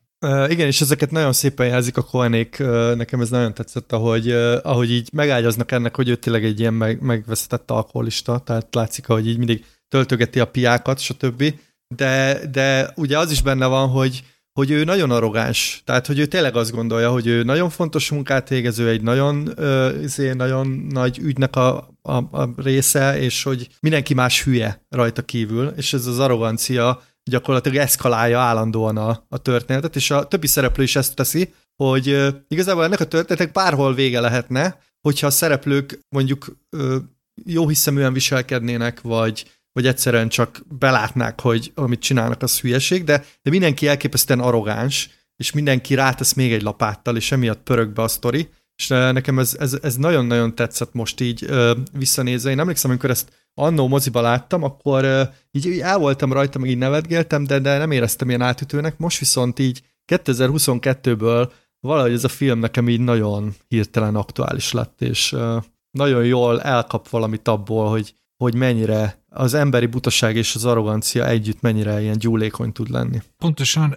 erről is rá ki akartam térni, hogy most 2022-ben ezt a filmet nézni kicsit olyan nagy szavakkal, kicsit olyan profetikus vagy profétikus alkotás, hogy hát sajnos ez most már egy ilyen napi tapasztalat, hogy ő, emberek összeolvasnak valamit az interneten, és meggyőződéssel böfögnek vissza összeesküvés elméleket. Olyan dolgokat állítanak be tényként, ami tényleg egy minimális utánajárással kideríthető lenne, hogy, hogy hazugság, hogy hoax. Ugye most nem, nem kell messze, messzire mennünk, ugye nyilván ez az ukrán-orosz háború, itt is azért néha nehéz utána járni, hogy akkor most mi az igazság, mi nem, de azért az alapvető tényeket, az, az alapvető tényekkel, hogy ki az agresszor, kit támadnak meg, hasonlókat azért tényleg lehet tudni, és még ezeket is az emberek képesek ugye ezeket a tényeket kifordítani, meghamisítani, és ez, ez, ez, ez az történik ma a napi szinten, amit ez a film kicsit olyan exkluzívnak, olyan exotikusnak állít be, hogy... hogy Szerintem az egy téves egy picit ez az analógia, mert igen? amiről te beszélsz, az, amikor valaki ideológia okokból állít fel ilyen idiót elméleteket. Itt igazából csak a pénz mozgatja a szereplőket, illetve hát a, az önteltség. Tehát, hogyha valaki azt mondja, hogy, hogy nem tudom, a oroszok támadták meg Ukrajnát, Ja. Ami, ami igaz. Bocsánat, az ukránok támadták meg Oroszországot, akkor az azért mondja, mert neki van egy agendája, és, és nem azért, mert a saját egóját akarja felpumpálni. Itt ugye a John Malkovich karaktere az azért, őt az motiválja, hogy, hogy azt gondolja, hogy igazságtalanul rúgták ki, ezért ő kvázi bosszút akar állni. A Tilda Swintonék meg ugye simán csak pénzt akarnak, és hogyha nem kapják meg az amerika, amerikaiaktól, akkor átmennek az oroszokhoz. Tehát őket nem mozgatja ebből a szempontból olyan semmilyen. Ő, ők az amerikai kapitalizmusnak egy ilyen paródiái gyakorlatilag, hogy nekik tök mindegy, hogy honnan jön a pénz, csak megkapják. És ugye itt a Brad Pitt figurája meg egy megint másik eset, mert ő benne szerintem nincs annyi rossz indulat, ő egy ilyen Hát olyan, ilyen, ilyen, for, for, igen, ilyen Forrest Gump karakter, olyan, mint egy ilyen emberi formájú kiskutya. Ez aki... szórakoztató idióta, infantilis. Igen, tehát hogy szerintem benne nincs az a fajta ilyen rossz indulat, tehát hogy az ő, az ő halála ebből a szempontból talán még a, a legkevésbé megérdemelt.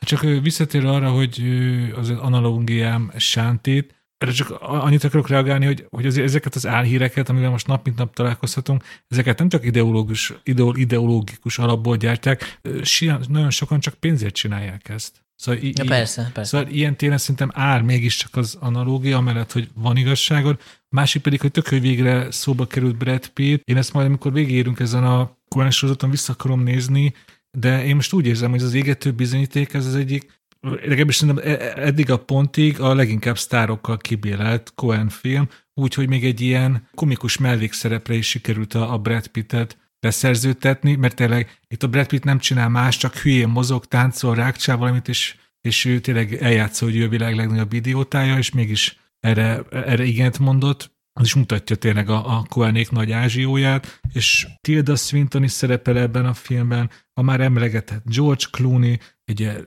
Richard Jenkins neve talán nem annyira ismert, de ő is azért egy több évtizedes karrierrel bíró elismert karakterszínész, szóval itt is azért Hát meg, meg ugye J.K. Simmons, ugye azért ő se akárki. Hát ő azért nem volt akkora sztár, mint most, de Hát akkor még nem, de azért, azért mából visszanézve, érted? Azért Ha mából visszanézem, már így felszállt az ember szemöldök, amikor J.K.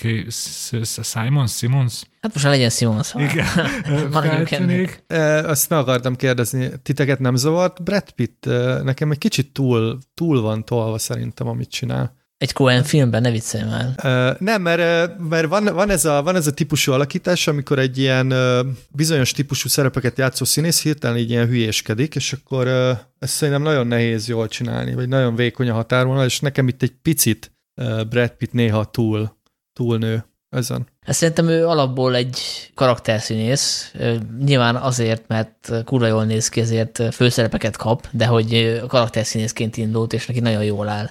Úgyhogy nekem nem volt ezzel problémám. Eleve azért választották ki, mert hogy volt egy reklám, ahol hasonló karaktert játszott, hasonló frizurával.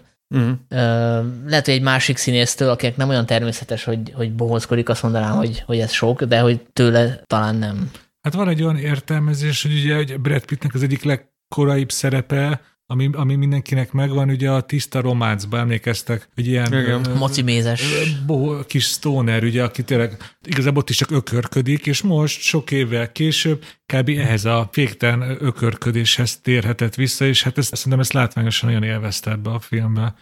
Egyébként van egy nagyon jó poén, hogy, hogy ugye Mr. Blacknek hív, hívja magát, mert nem tudom mennyivel volt előtte a Joe, a Iron Joe Black, de hogy vannak benne ilyen önreflektív Hát ő, ő szerette volna beletenni egy ilyen utálásként arra a filmre. Amit ő egy, ő, hát egy, egy nagy tévedésnek tart a karrierjében egyébként, a, ha eljön Joe Black-et. Én De azt- akkor még nem tartott annak?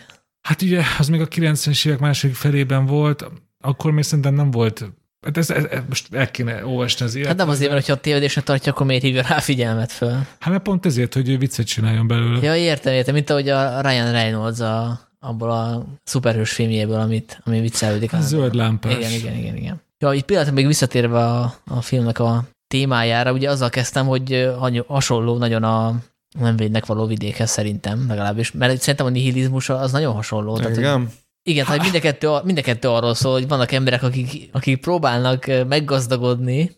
Hát jó, Sanyi, de akkor majdnem minden Coen film el. Hát végülis- de- de most, igen. várj, Sanyi, most elkezdjük neked sorolni filmcímeket, ami arról szól, hogy emberek megpróbálnak meggazdagodni? Mert De- de- akkor, most, de- de- akkor, akkor most reggelig itt ülnénk, De, azt de, te is az, tudod. de azzal gondolom egyetértettek, hogy a nem vénnek való vidék, és egy picit azért nihilista ezzel a figurával, aki ugye a Javier Bardem karaktere, aki kvázi azt a kegyetlen részvételen sorsot reprezentálja, ahogy megy előre, kinyír mindenkit, aki az útjában, közben ő egy ilyen kapitalista figura is, és szerintem ez, a film is a nihilizmusról szól, hogy igazából azok az értékek, vagy az- azok a hiedelmek, amikben ezek a figurák hisznek, azok nem léteznek, az csak a fejükben létezik, és utána, és ugye a végén mind a két filmnek van egy olyan jelent, ahol a két főszereplő karakter így próbálja összegezni, mi az, ami, mi az, amit most láttunk, mi az, ami ennek a, mi az, ami ennek a történetnek a tanulsága. Ugye ott a Tommy Lee Jones, meg a, azt hiszem, ami rokona, ugye, aki ott beszélget. És annak a beszélgetésnek is az a vége, hogy értelmezhetjük ezeket a dolgokat, uh, ahogy akarjuk, de igazából nem tudjuk pontosan, hogy mi az Isten történik ebben a mai világban. És ez a vége a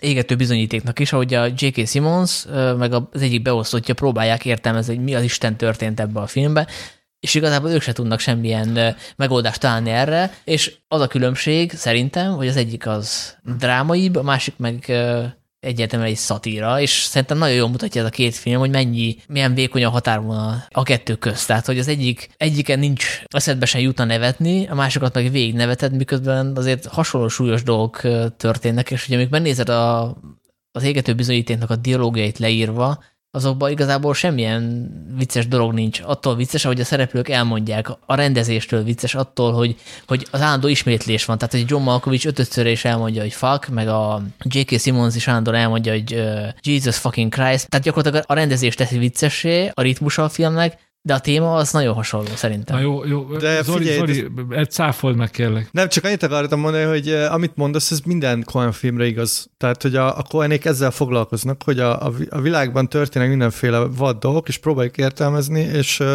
ö, nem, nem, nem lehet. Ö, nyilván ez néha, néha vicces, néha szatirikus, néha nagyon durva, de szerintem a két film között alapvető különbség, hogy a, a nem vinek való vidékben a, ez a gonoszság, ez, ez már-már ilyen földön túli. Tehát, hogy ez, ez így, ez így be, berobban ebbe a világba, ahol, ahol ez a sheriff próbál rendet tenni. Itt viszont nincsen, nem gonoszok ezek az emberek, csak sík hülyék. És uh, ugyanezt történik például a Fargóban, szerintem a Fargó az például jobban hasonlít ehhez a, a, az égető bizonyítékhoz. Ott is az van, hogy, hogy valaki megpróbál pénzt szerezni, és ilyen megindít egy ilyen kaotikus lavinát, és a többi. Világos, világos, csak ugye én most azért hoztam fel a nem a vidéket, mert ez volt az előző filmjük, tehát hogy Ja, ja, de hát nyilvánvalóan nyilván figyelj- felületes szemlő azt mondja, hogy ők most, most itt mentek egy ilyen 180 fokos fordulatot, tehát nyilvánvalóan nem azt mondom, hogy a hogy ez a két film az pár darabja egymásnak, tehát hogyha hasonlítanom kéne valamihez, akkor én se feltétlenül ezt mondanám, de ugye adja magát az összevetés, miután egy Oscar díjas film után úgy döntöttek, hogy kijönnek egy ilyen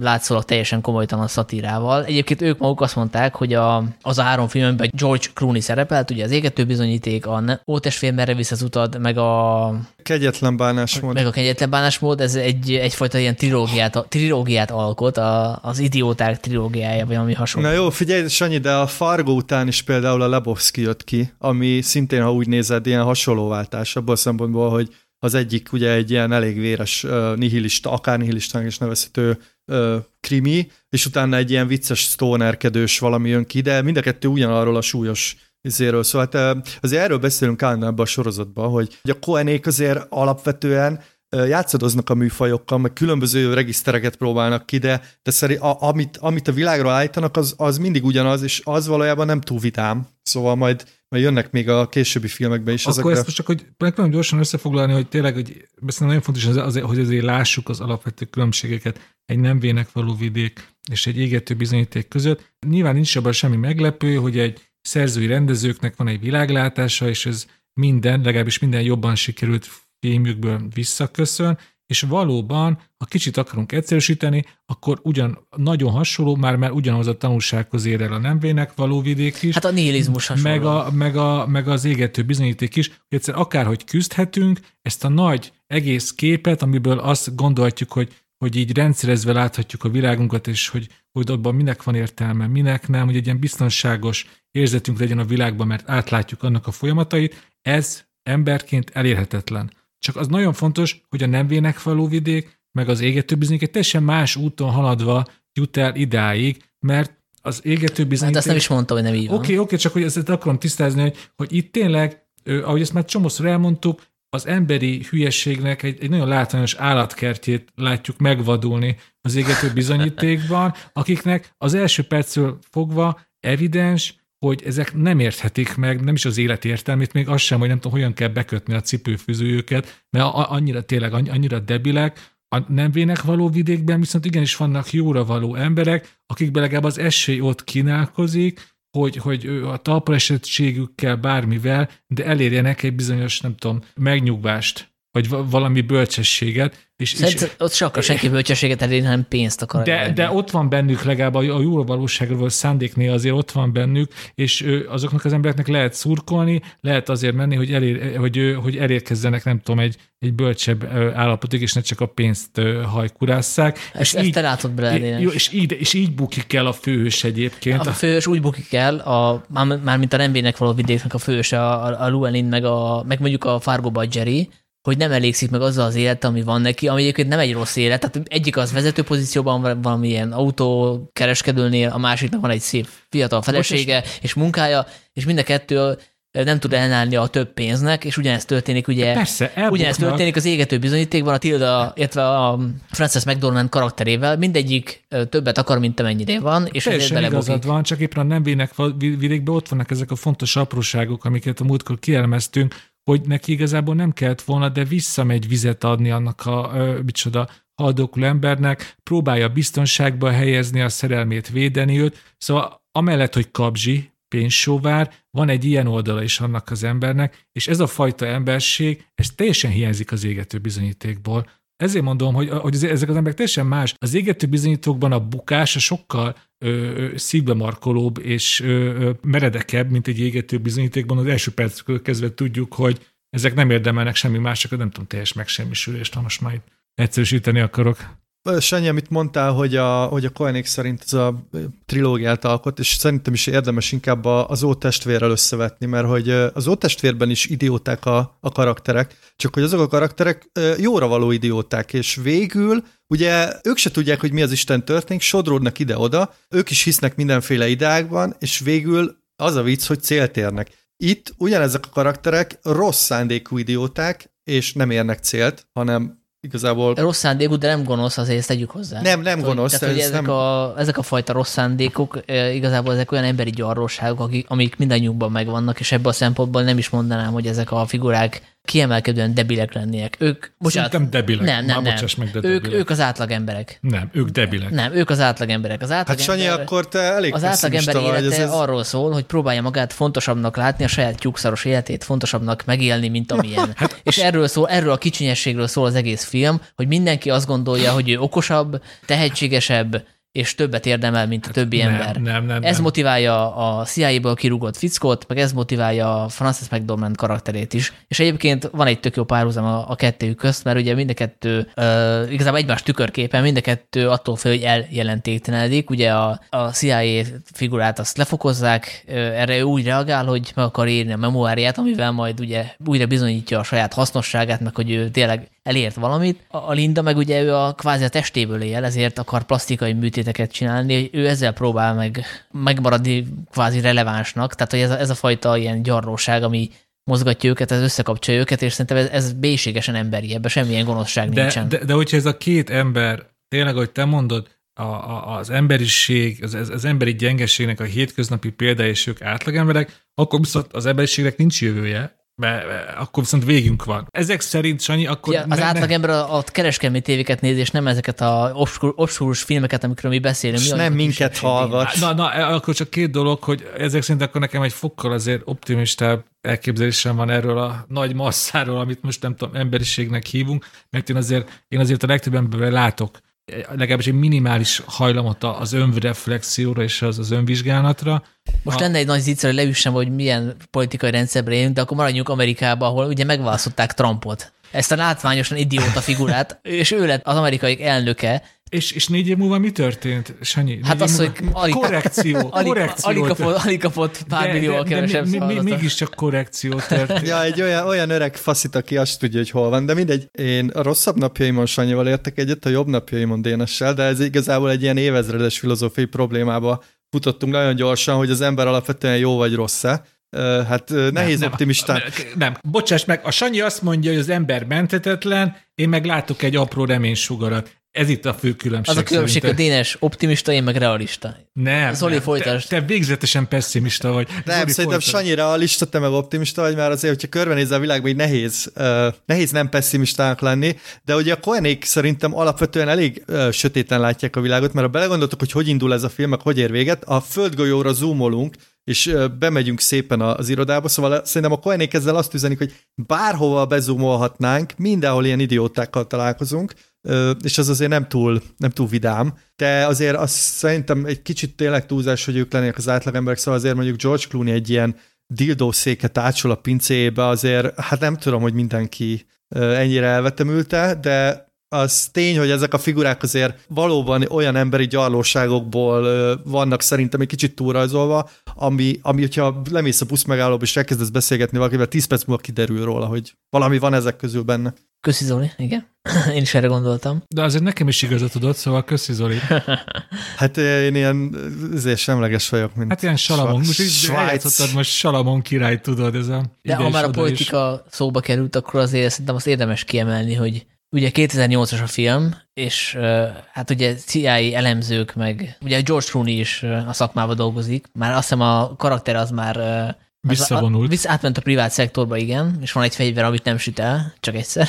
Szóval, hogy, hogy lehet-e kommentálni a 2000 a 9-11 utáni Amerikát is, és ehhez képest szerintem annyira nem aktuális politikailag, ami nem is lenne mondjuk a Koenékhez illő, mert ők azért nagyobb léptébe gondolkodnak, tehát inkább ezt a, ezt a fajta ilyen hidegháborús viszonyokra reagálnak, ugye előkerülnek az oroszok, a kínaiak, tehát hogy de egyébként lehet, hogy pont ettől érezzük most aktuálisnak ezt a filmet, hogy nem próbálták ezt 2008-ban lekötni az akkori politikai valósághoz, hanem, hanem inkább így általánosabbra vették, és ez, ezért aktuális most. De, de ezt én nem mondanám például egy ilyen post-911-es filmnek, ami egyébként adná magát, nem?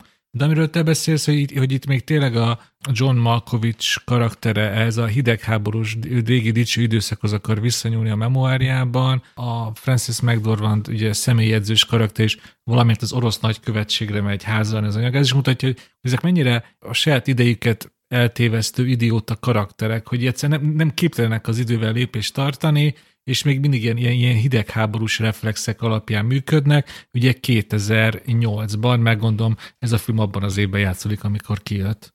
De egyébként szerintem van egy olyan vonása, ami nyilván nem szándékos, de, de nagyon jól elkapja a korszellemet. Ugye 2008 az a, az a nagy, nagy uh, üzleti válság. Tudjátok, amikor bedőlt a, az Igen. Endron, és amiről a, a nagy dobás szól. És egyébként azt a pénzügyi válságot hasonló idiotizmus okozta. Tehát, hogy, hogy emberek nem, nem tudták értelmezni, amit látnak, és csak azért is hittek abba, hogy, hogy, izé, hogy nagy pénzt lehet szakítani, és a többi. De nyilván ezek ilyen univerzális dolgok, de szerintem a Koenék itt nagyon jól ráéreztek. Tehát itt beszéltünk már arról, hogy hogy számomra, és szerintem Dénes te is egyetetsz vele, valahogy nagyon jól előrejelezték, hogy milyen durva lesz a, a közbeszéd, meg úgy általában a közösségi médián terjedő idiotizmus, de szerintem elkaptak valamit abból is, ami, ami, ami tényleg akkor történt. Szóval... Hát a, ez, ez, hogy tényleg, ez gondolom nektek is napi élményetek, a interneten, a tévé, meg szerintem az offline világban is, hogy, hogy mindenki végzetesen, végletesen meg van győződve a, a saját igazáról, és egyszerűen nem lehet ebből a helyzetből őt kibillenteni, még akkor is, hogyha ő azt mondja, hogy ez fekete, én megmutatom neki, hogy fehér, és ő csak azért is fogja folytatni azt mondani, hogy ez fekete. Mi, mi, mi ilyen téren egy ilyen kis babból vagyunk, mert Sanyi most nem fogja elismerni, de szép lassan rá fog majd jönni az adás végéig, hogy nekem volt igazam ebbe a vitába. Ö, ilyen téren mi, mi azért jobbak vagyunk ennél. Na, persze.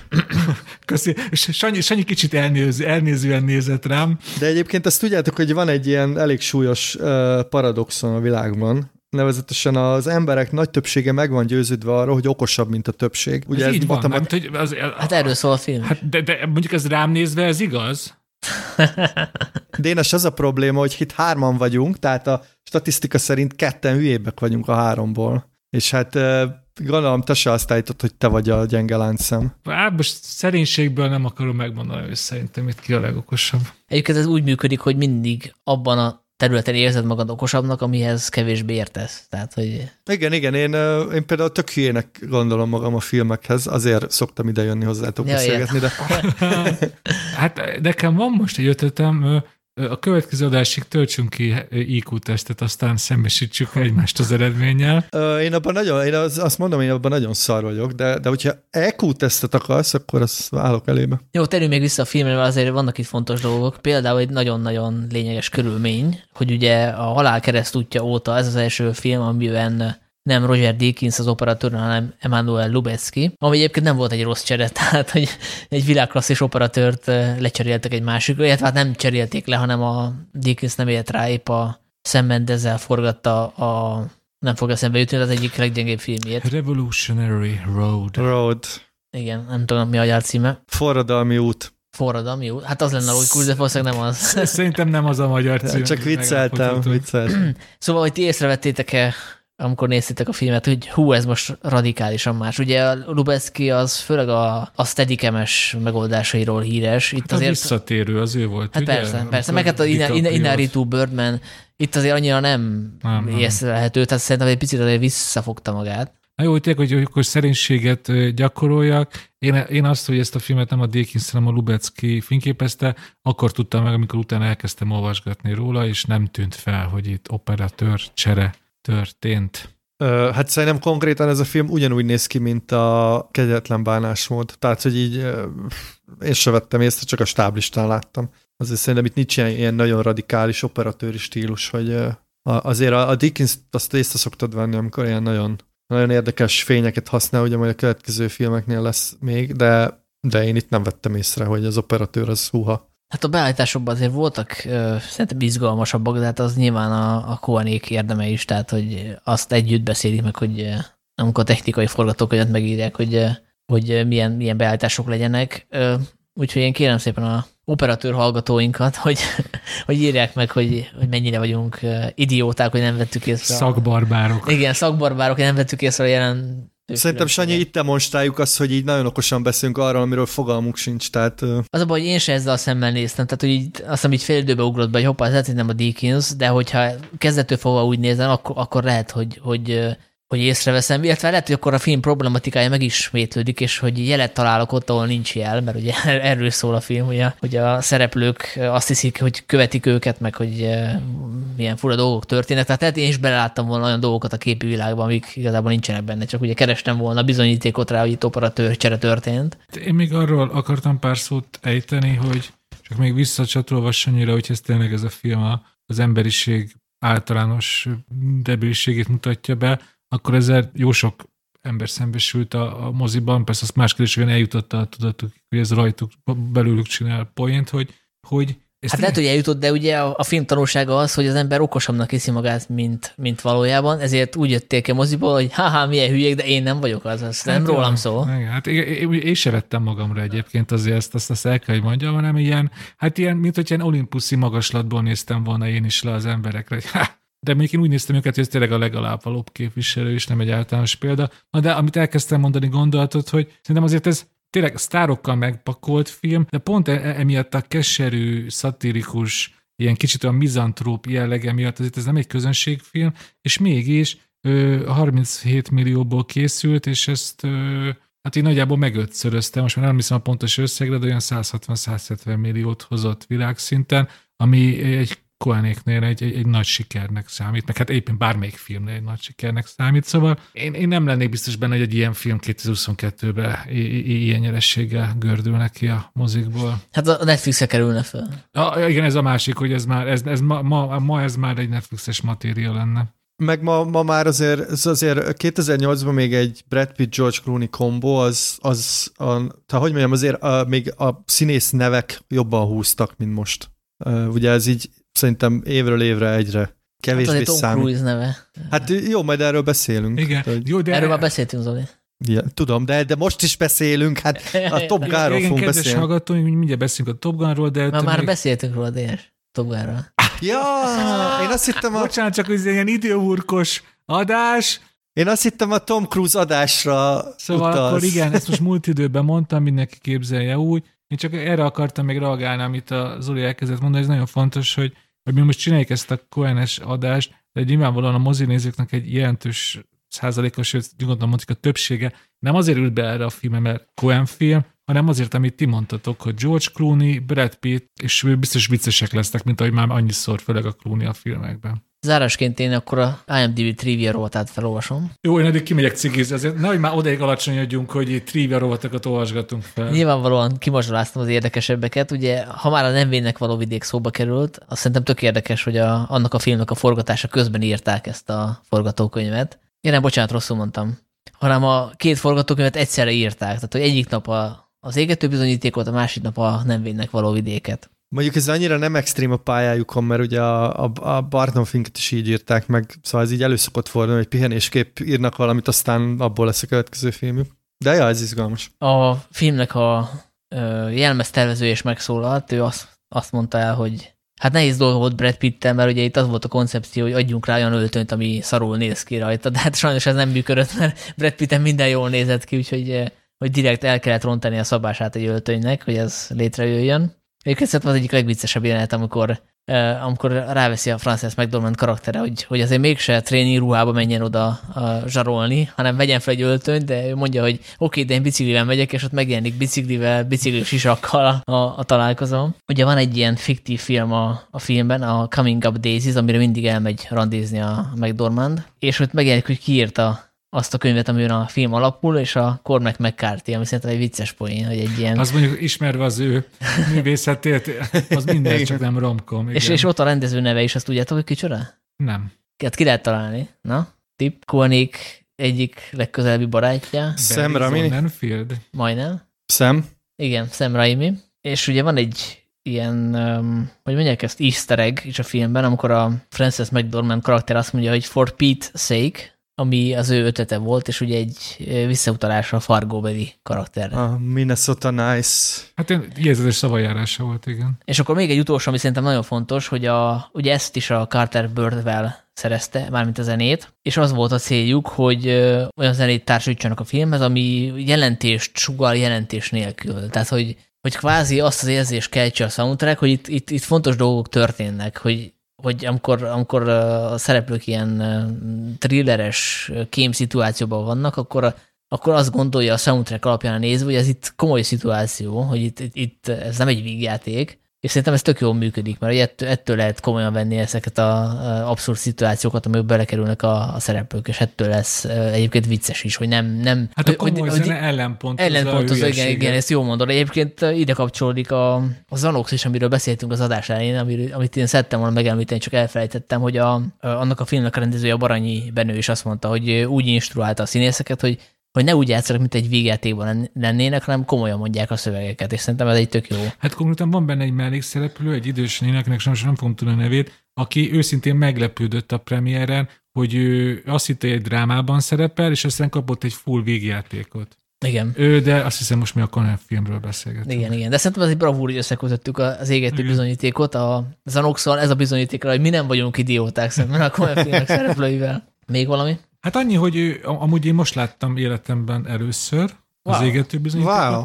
És én egyébként én komoly ö, prekoncepcióval, pontosabban egy komoly előítélettel ültem le, mert nekem valahol a fejembe, és most utólag elég tévesen, én ezt kb. így a Lady Killers és a kegyetlen bánásmód színvonalára lőttem be, hogy ez, hogy ez egy ilyen szigorúan futottak még Cohen film, és ehhez képest nem azt mondom, hogy én most felfedeztem magamnak egy újabb mesterművet a Cohen életműve, hanem hogy a, amit már megbeszéltünk, hogy kitapítatlan ott van benne a Coheni világlátás, van benne pár tényleg ö, emlékezetes poén, és hát a, amit nagyon jól tudnak a Cohenék csinálni, hogy a, az emberi hülyeség és gonoszság az tud szórakoztató lenni, és ez a filmükben is ezt szerintem a fő, fő erény, amiért Hát azt tudás, hogy most megszerettem, de hogy így tök jó elszórakoztam rajta. Hát szerintem a film erejét mutatja, hogy összeugrasztott benneteket.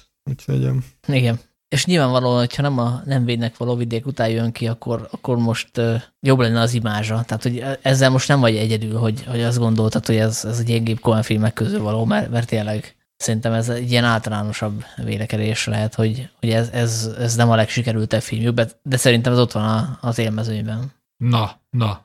Nem? Hát ezt majd a legutolsó adásban megbeszéljük. Most, én most csak azért nem kezdek el vitatkozni, mert eleget vitatkoztunk ebbe az adásba. De azért, azért a, az élmezőnytől azért. Hát akkor erre majd visszatérünk a leges legutolsó adásban. És most tegyél igazságot, Zoli, hogy mindkettőnknek igazunk van. De azt akartam mondani, hogy én már most érzem, hogy rohadt nehéz lesz ezt a listát összerakni a végére. Tehát én már ilyen nagyon uh, így a fejembe próbál, vagy nem tudom tényleg, hogy ezeket majd hova, hova lehet tenni. Hát igen, égetni valóan nehéz feladat lesz. Akkor zárásként foglalkozunk a Netflixnek a sikersorzatával, a Stranger Things-el, ami ugye a negyedik évadában jár. Két részre van bontva az évad, az első az lement, az hét részből állt, és lesz még, azt hiszem két rész, ugye, júliusban, közt egy két és fél órás résszel, és hát én igazából lemondtam már erről a sorozatról, tehát hogy annyira nem izgatott a harmadik évad után, hogy mindenképpen ledaráljam. Nyilván azt tudtam, hogy meg fogom majd nézni, de, de valahogy nekem nekem így az alapvető koncepció az elveszett, tehát én azt éreztem a harmadik év után, hogy, hogy nem tudom miért húzzák ennyi ideig, tehát hogy ezt lehetett volna már zárni.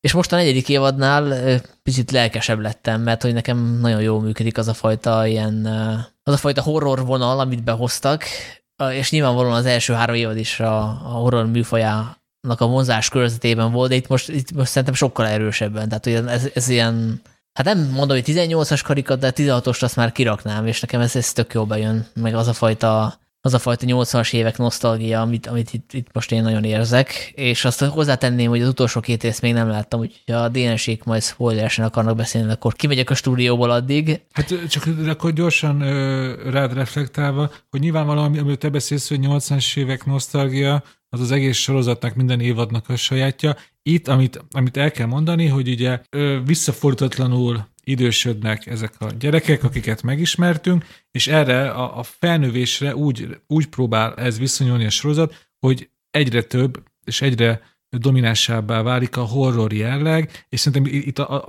a legfontosabb kapcsolat a 80-as évekhez, ugye ez a, a rémálom az elmúltszában. És ő, ugye minden egyes évad megpróbál újabb és újabb ikonikus 80-as évekbeli popkulturális terméket behozni. Ugye régebben volt például, azt a második évadon például ez a szellemírtok volt, aminek volt egy meghatározó szerepe, és ez is mutatja az évadok közötti nagy változás, hogy most viszont már ez a rémálom az elmúlt szában, és szerintem először van az a sorozat történetében, hogy hogy én azért emlékszem, hogy azért a, harmadik évadban, és sőt már amikor az elsőt néztem, akkor is voltak már ilyen filmetes részek, amikor így az ember kicsit azért nyugtalanul mocorogtam a székben. Itt viszont az első gyilkosságnál, amikor úgy hajtogatja a, a, a, a szörny a, valamelyik tininek a, a végtagjait, mint hogyha nem tudom, foágak lennének, és hallom a roppanást, én akkor konkrétan így oldalt néztem, becsuktam a szememet. Szóval a rémem az elmúlt szának ezt a, ezt a szerintem brilliáns alapötletét, hogy a szörny az álmaidon keresztül támad, azt nagyon jól át tudta ültetni, és hogyha belegondolunk,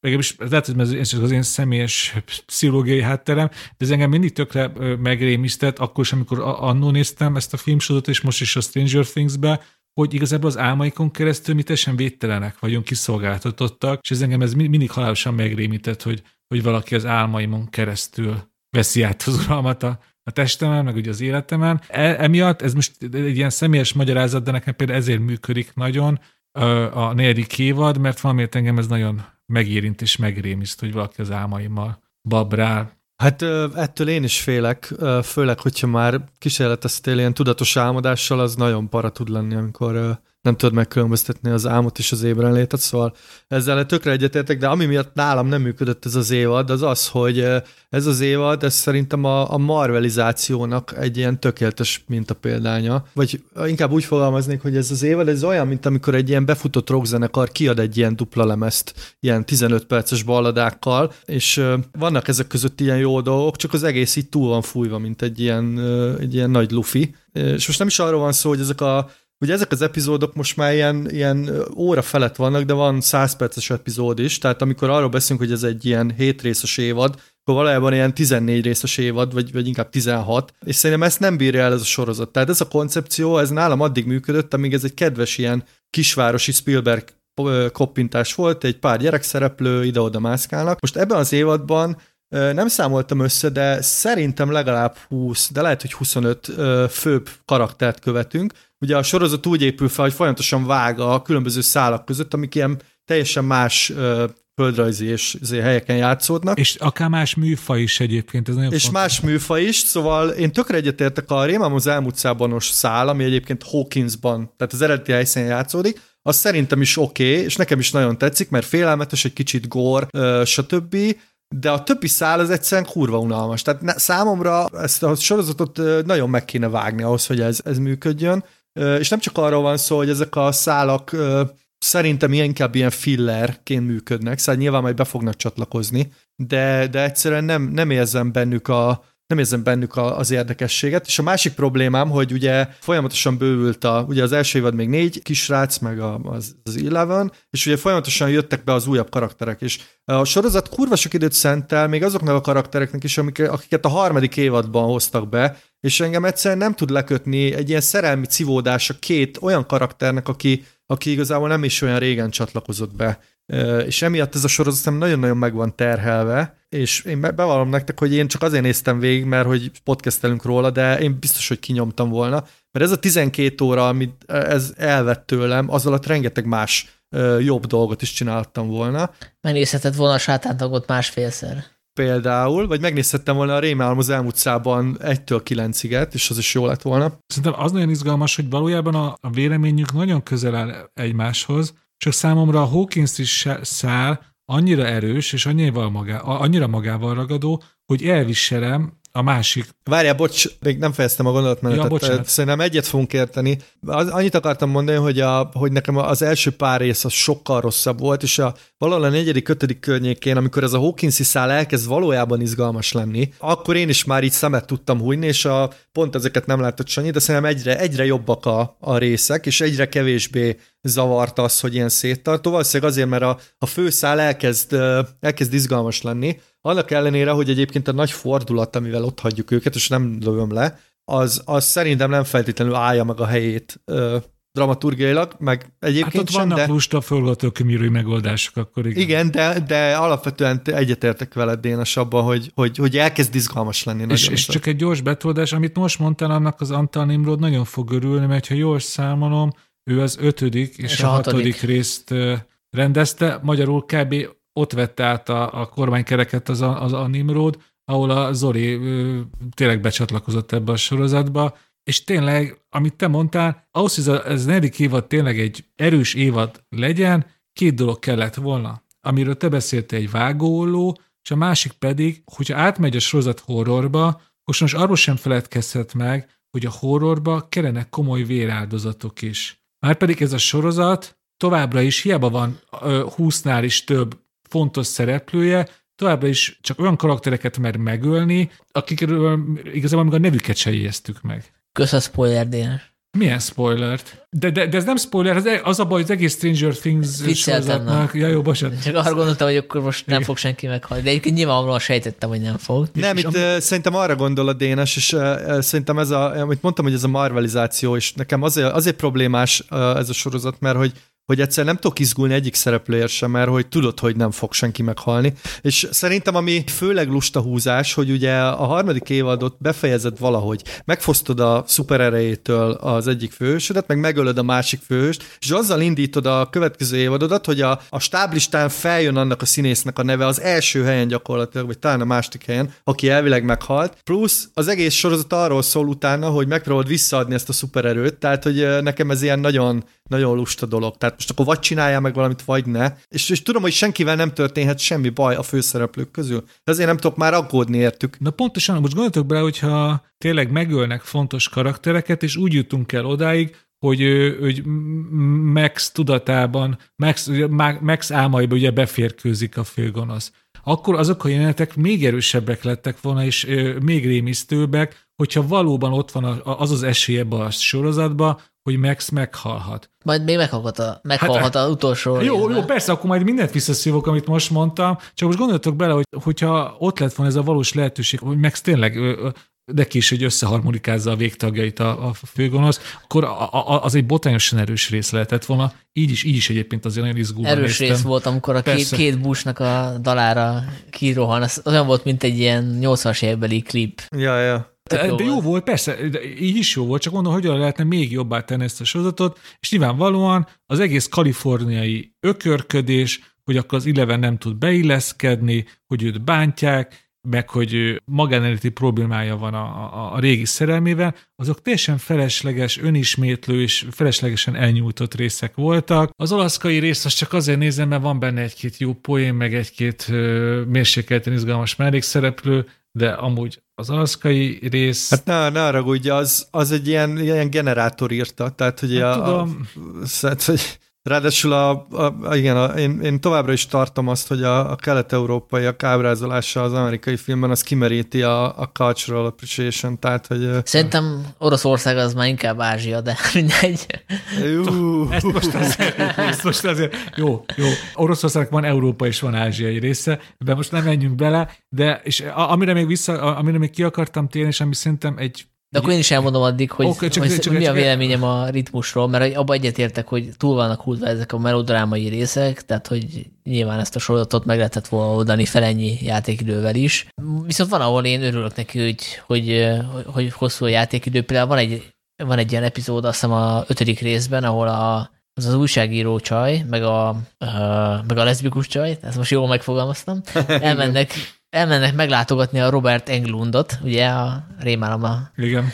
az elmúlt szában Mumusát, aki egy, aki egy, egy ilyen elmegy, elmegyógyintézetben van bezárva, és ugye ott azt végig kell néznünk, hogy ők hogyan próbálják rávenni az intézménynek a vezérigazgatóját, hogy engedje be őket. És szerintem ez tök jó, mert hogy általában azt szokott történni ezekben a sorozatokban, hogy eszükbe jut, hogy beszélnünk kéne nekünk azzal a, az őrült, aki be van zárva, következő jelenet, ott vannak és beszélnek vele. És szerintem tök érdekes, hogy ezt megpróbálják végig gondolni, hogy hogyan tudjuk rávenni az igazgatót arra, hogy engedjen be, és ezt megmutatják. És szerintem ez a, ez a fajta részletesség hozzáad a sorozat idézőjelben vett realizmusához, tehát hogy ebből a szempontból én nem bánom a játékidő megnövekedését, de az ténykérdés, hogy a melodrámából sok volt. De a, amit elmondasz, hogy ez a jelenet miért működik, szerintem ott az a kulcs, hogy Zoli ugyan joggal károsztatja a sorozatot, hogy hogy mindenféle új mellékszereplőnek egyre erősebb szálakat adnak. De hogyha a harmadik évadnak volt komoly felfedezetje, akkor az a Maya Hawk karakter, akit ugye te leszbikus lánynak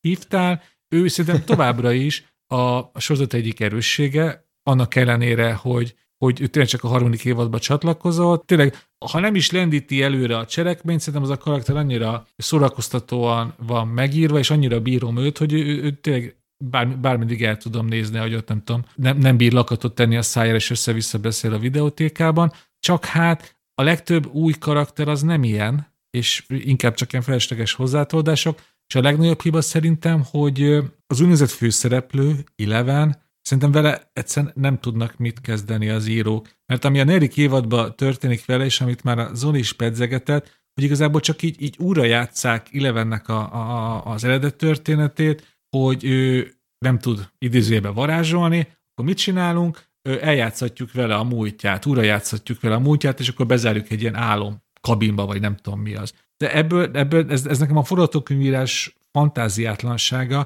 hogy nem előre visszük a karaktert, hanem visszahelyezzük egy olyan szituációba, aminek fontos részletét amúgy már egyszer láttuk az első évadban, vagy más visszaemlékezésekben, és ugyanaz a szenvedés, hogy akkor most szuperhős, vagy csak áldozat, ő most nem tud beilleszkedni, jaj, de most szerelmes. Ugyanazokat a, a, a karakterjeket ismételgetik újra, és ugyanazokat a traumákat, ugyanazokat a dilemákat kapjuk Elevennél. Nyilvánvalóan egy ilyen szuperhős karaktert azért nehezebb izgalmasabb, izgalmasan megírni, mint mondjuk Dustin-t, ugye ilyen Dustin figurat nagyon egyszerűen megírni, hogy ő, ő a geek a csapatba, aki mindig hoz magával elemet, hogyha éjszaka mennek szellemvadászatra elemlámpával, de akkor is én, én, én várnék valami meglepőt Ilevennel kapcsolatban, és amúgy én azt hittem, hogy tényleg fog valami meglepő történni Ilevennel ezzel az évadban, mert ugye most azon gondolkozik, hogy ő most szuperhőse, vagy csak egy, vagy egy szörnyeteg, akkor szépen arra kellett rádöbbenem, hogy nem, nyilvánvalóan nem ilyen bátrak az írók, és a könnyedbik utat választották ebben, és nem tudom, hogy Zoli ebben te egyetértesz.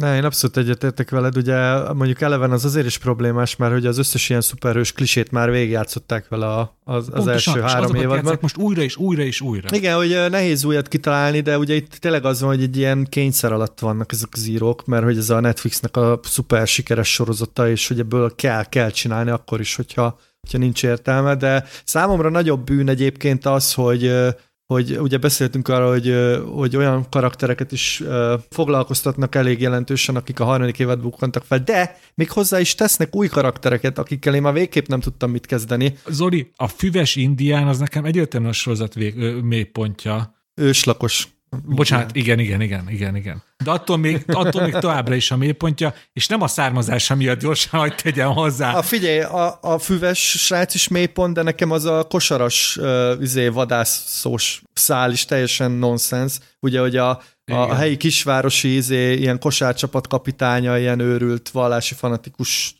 nem tudom, szóval ezek nekem ilyen, nem tudom, nagyon problémásak, és azért lesz két és fél órás egyébként az utolsó két rész darabonként, mert ugye annyi szállat elindítottak, hogy nyilván ezeket majd valahogy így össze kell fésülni, de, de én tartok hogy ez nagyon kínos lesz, amikor ezeket így majd megpróbálják szépen összevarni. Én nagyon kíváncsi leszek, hogy, hogy, hogy ebbe a két évadzáró monstr, monstr epizódban olyan tényleg el, elkezdenek el hullani a fejek. Már úgy értve, hogy elkezdik ritkítani ezt a két futballcsapatár is micsoda nagyobb számú szereplőgárdát. Nem, mert túl értékes a, az a, látod, ez a baj ezzel. És Amit ez mondtál, a... ez a Marvel, hogy nem, nem ölünk meg hőst, vagy visszahozzuk. Tehát, hogy túl értékesek ahhoz, és hogy a, meg is ölik őket, akkor tudod, hogy izé. Hát most arra, hogy szóval ez a sztori, hogy elugrott a halálsugár előtt a csávó, hogy e, e, tehát így érted, hogy elugrott. Hát érted? Szóval most akkor tényleg miről beszélünk? Jó, akkor majd térjünk vissza a évadzárónál, hogyha lesz értelme visszatérni rá, mert hogyha tényleg annyira gyenge lesz, akkor szerintem ne foglaljuk le ezzel a értékes játékidőt a podcastben. Vagy pedig ellenkezőleg csináljunk egy két és fél órás adást az évadzár epizód miatt, amit csak a Stranger Things-ről szól. Vagy egy kommentáljuk az adást, tehát megnézzük, és így beszélünk. És a... Úristen, egy két és féles audio kommentár az utolsó részről, az évad utolsó rész, részéről. De Sanyi, még tőled akartam kérdezni, hogy te azért várod, hogy megnézd ezt, mert, mert ugye te vagy az, aki most a negyedik résznél állsz, vagy az ötödik? Ötödik. Tehát, hogy így most így, így fel vagy spanolva, hogy mi lesz? Nekem az hazafias kötelességem, hogy megnézem a második olyan részt is, amit Antal Nimrod rendezett. Tehát, hogy, helyes, tehát, helyes. hogy ilyen piros fehér zöldbe öltözve ülök a tévé Egyiket egyelőre nem látom, hogy mi az, amit hozzátett, de zárójá. Ja, szóval nem tud megkülönböztetni, a, hogy melyik epizódot kirendezte, tehát ezért ez... Hát a, mondjuk az első szerintem az, az így kiemelkedően jó volt, vagy legalábbis lehet, hogy azért gondolom ezt, mert így meglepődtem rajta, hogy mennyire durvá hozzák be ezeket a 18 pluszos horror elemeket, de nekem tehát szerintem kurva jól néz ki a sorozat. Tehát a képi világ, ahogy ezt a retro feelinget megteremtik, tehát erre a besugó alkotói is büszkék lennének. Jó, erre, de, jó, erre de a, a, erre, azt tudjuk azért, hogy a negyedik évadra tényleg a világ összes pénzét igen, elköltötték. Igen. Most nem akarok hülyeséget mondani, de szerintem ebből három-négy Top Gun Maverick simán kijönne abból a költségvetésből, amiből ez az évad kerül. Szóval eszméletlen számokkal gurigáztak. Meg tényleg a vágások abszolút filmesek, tehát hogy azt tanítani kéne. Úgyhogy abban a szempontból én lehet, hogy ezért is, ezért is van jobb véleményem róla, mint mondjuk Zolinak, mert hogy, mert hogy tényleg tök jól nézni. Főleg, hogyha mondjuk összevetjük a, a mondjuk az Obi-Wan Kenobi sorozattal, ami tényleg botrányosan szar tévéfilmes minőségű, legalábbis így képileg. Szóval ahhoz képest ez tényleg ilyen high-end cucc. Ja, hát figyelj, vizuálisan egyetértek, tehát hogy ez tényleg azért, mondjuk azt tegyük hozzá, hogy azért biztos, hogy nagyon sok izét kielemeztek Spielberget, és szóval, hogy látszik, hogy honnan tanultak, de nagyon jól megtanulták a leckét, és nekem egyébként az a első évad óta ebbe konstansak. Tehát, hogy én azért tudtam szeretni az első évadot Igen. talán jobban, mert, mert ott is megvolt már ez a látvány, csak hozzá még szerintem aranyosabb volt, vagy valahogy ilyen szerethetőbb, hozzáférhetőbb. Hát én sose felejtem el, mikor jött ki az első évad? 2016-ban? Skóciában ültünk egy kis lakásban, laptop előtt, és, és csak pisilni mentünk ki, meg néha ki cigizni, és, mindig, és ezt nem egy nap le is daráltuk az egészet. És Na várjál, Álljunk meg itt egy percet, szóval te Skóciában voltál, és ahelyett, hogy város nézel, vagy viszkizel, egy laptoppal ülsz a lakásban, és Stranger Things néztél. Ez is mutat, igen, látod? Teljesen jó a felvetésed, de ekkor ereje volt a Stranger Things első Hát vagy ekkor ekkora geek vagy, ez a másik. És a, és a második zárójeles megjegyzésem, hogy 2016-ban én azért sokat gyárva voltam Edinburghban, szóval ja, jó, de okay. Jó. Ne, ne, nem a élménygyűjtő turista szemével mentem, és nekem most mindent kell látnom, mert hát már a nagyját már láttam párszor. És, és amúgy csak, hogy, hogy, hogy, aki azt érzi, hogy tényleg ez az egész Stranger Things, mint a mai sorozatok nagy része, csak nyúlik, nyúlik, mint a rétes tészta, az annak talán ez egy fontos információ lehet, hogy azért valamelyik interjúban a Duffer testvérek, ugye sorozat kreátora és nagyon sok részének a rendezői, azért elkottyantották, hogy ők ezt eredetileg egy egyévados, kompakt, lezárt dolognak képzelték el, csak aztán ugye, amit én elmondtam a skót élményeim, élményemről, azt még sok-sok millió ember megismerte a világ számos pontján, szerintem kb. ti is, és emiatt a Netflix rájött, hogy ezt neki addig kell ebből ki csavarni a pénzt, ameddig csak lehet. Úgyhogy akkor ennyi volt a mai adás, és reméljük, hogy a következővel nem fogunk késni, és két hét múlva fog érkezni, úgyhogy én köszönöm szépen a közeleműködést Varga Vorsó Dénesnek, és Huber, és Huber Boomer Zoltánnak. E-, ezeket a kódneveket találtam ki nektek. Ugye a Boomer az adja magát, mert Zoli ezt többször alkalmazta saját magára, Dénes meg Lengyelország rajongóként, ezért Varsó, Vorsó. Azt hiszem értettem elsőre is a szóvicet. De a hallgatók nem biztos. Ja, jó. Úgyhogy nektek van megfejtésetek? Én abból indultam ki, hogy hogyha majd titeket fölvesznek a Top Gun akadémiára, akkor azért a bőrötökből nem tudtok kilépni, és ott a, az öltözőben is azért filmekről fogtok beszélni, és emiatt fogjátok kapni a neveteket, és ezért Huber Toretto Zoltán lesz, a másik Vállalom. pedig Baski Lincs Sándor. Jó, jó. Elfogadom. E- Ez lesz oda a, a sisatok, sisatok, na segítsenek, sisatotokra írva. Sisakotokra. Mondjátok ki még egyszer? Sisakotokra. Sisatokotokra. Hát ez szerintem ez, ez, ez hagyjuk. Sisakotokra. Szóval sisakotokra. arra valamire ráírva, amit a fejeteken viseltek, és amúgy egy gyors trivia is, hogy a Zoli elkész, elkész, elkészhessen, szóval, hogy ne érjen oda időbe az óvodába, azt tudtátok, hogy ez, ez, ez, ez nem a haditengerészektől, meg a pilótáktól vették át, hogy oda le volt írva a hívójel, hanem ezt a Tony Scott találta ki. És aztán ez visszaáramlott a, a pilótákhoz, és ezért kezdték el használni ezeket a, hát nem is tudom mi a szakszó hívóneveknek, oda leírását a, a sisakra. Call sign angolul. Ki van hátra? Zoli? Én, de én ö, nem voltam ennyire kreatív. Szóval Dénes, mivel ö, te imádsz túrázni, ezért neked a Wanderer. Varga ne, ne, ne, ne, ne, ne, ne, ne, ne, ne, ne, ezt csináld úgy, hogy mondd ki a teljes, ez nem úgy jó, ahogy mit csináltuk. Jó, tehát akkor te lennél Varga Wanderer Dénes, és Sanyi pedig Baskis Sleeper Sándor. Micsoda? Én, én értem, hogy miért vagy sleeper, erről már sokszor humorizáltunk. A Sanyi hiába ugye a filmnek is a nagy szerelme, azért szeret elaludni a moziban. Ez aljas fake news, száfolom. Én meg azért, én meg azért vagyok Wanderer, mert, mert, mert miért? Hát szeretsz vándorolni. Mert szeretsz, szeretsz Túrázni. túrázni, meg utazni. Az mondjuk jó, ez tetszik. Van. De egyébként a másik az a, az a polák, azt írtam még fel, csak már Sanyi előtte, mert az az adja magát. Tehát Varga polák Hát Dénes. szerintem az jó hangzik. Varga Polák Dénes? Jó.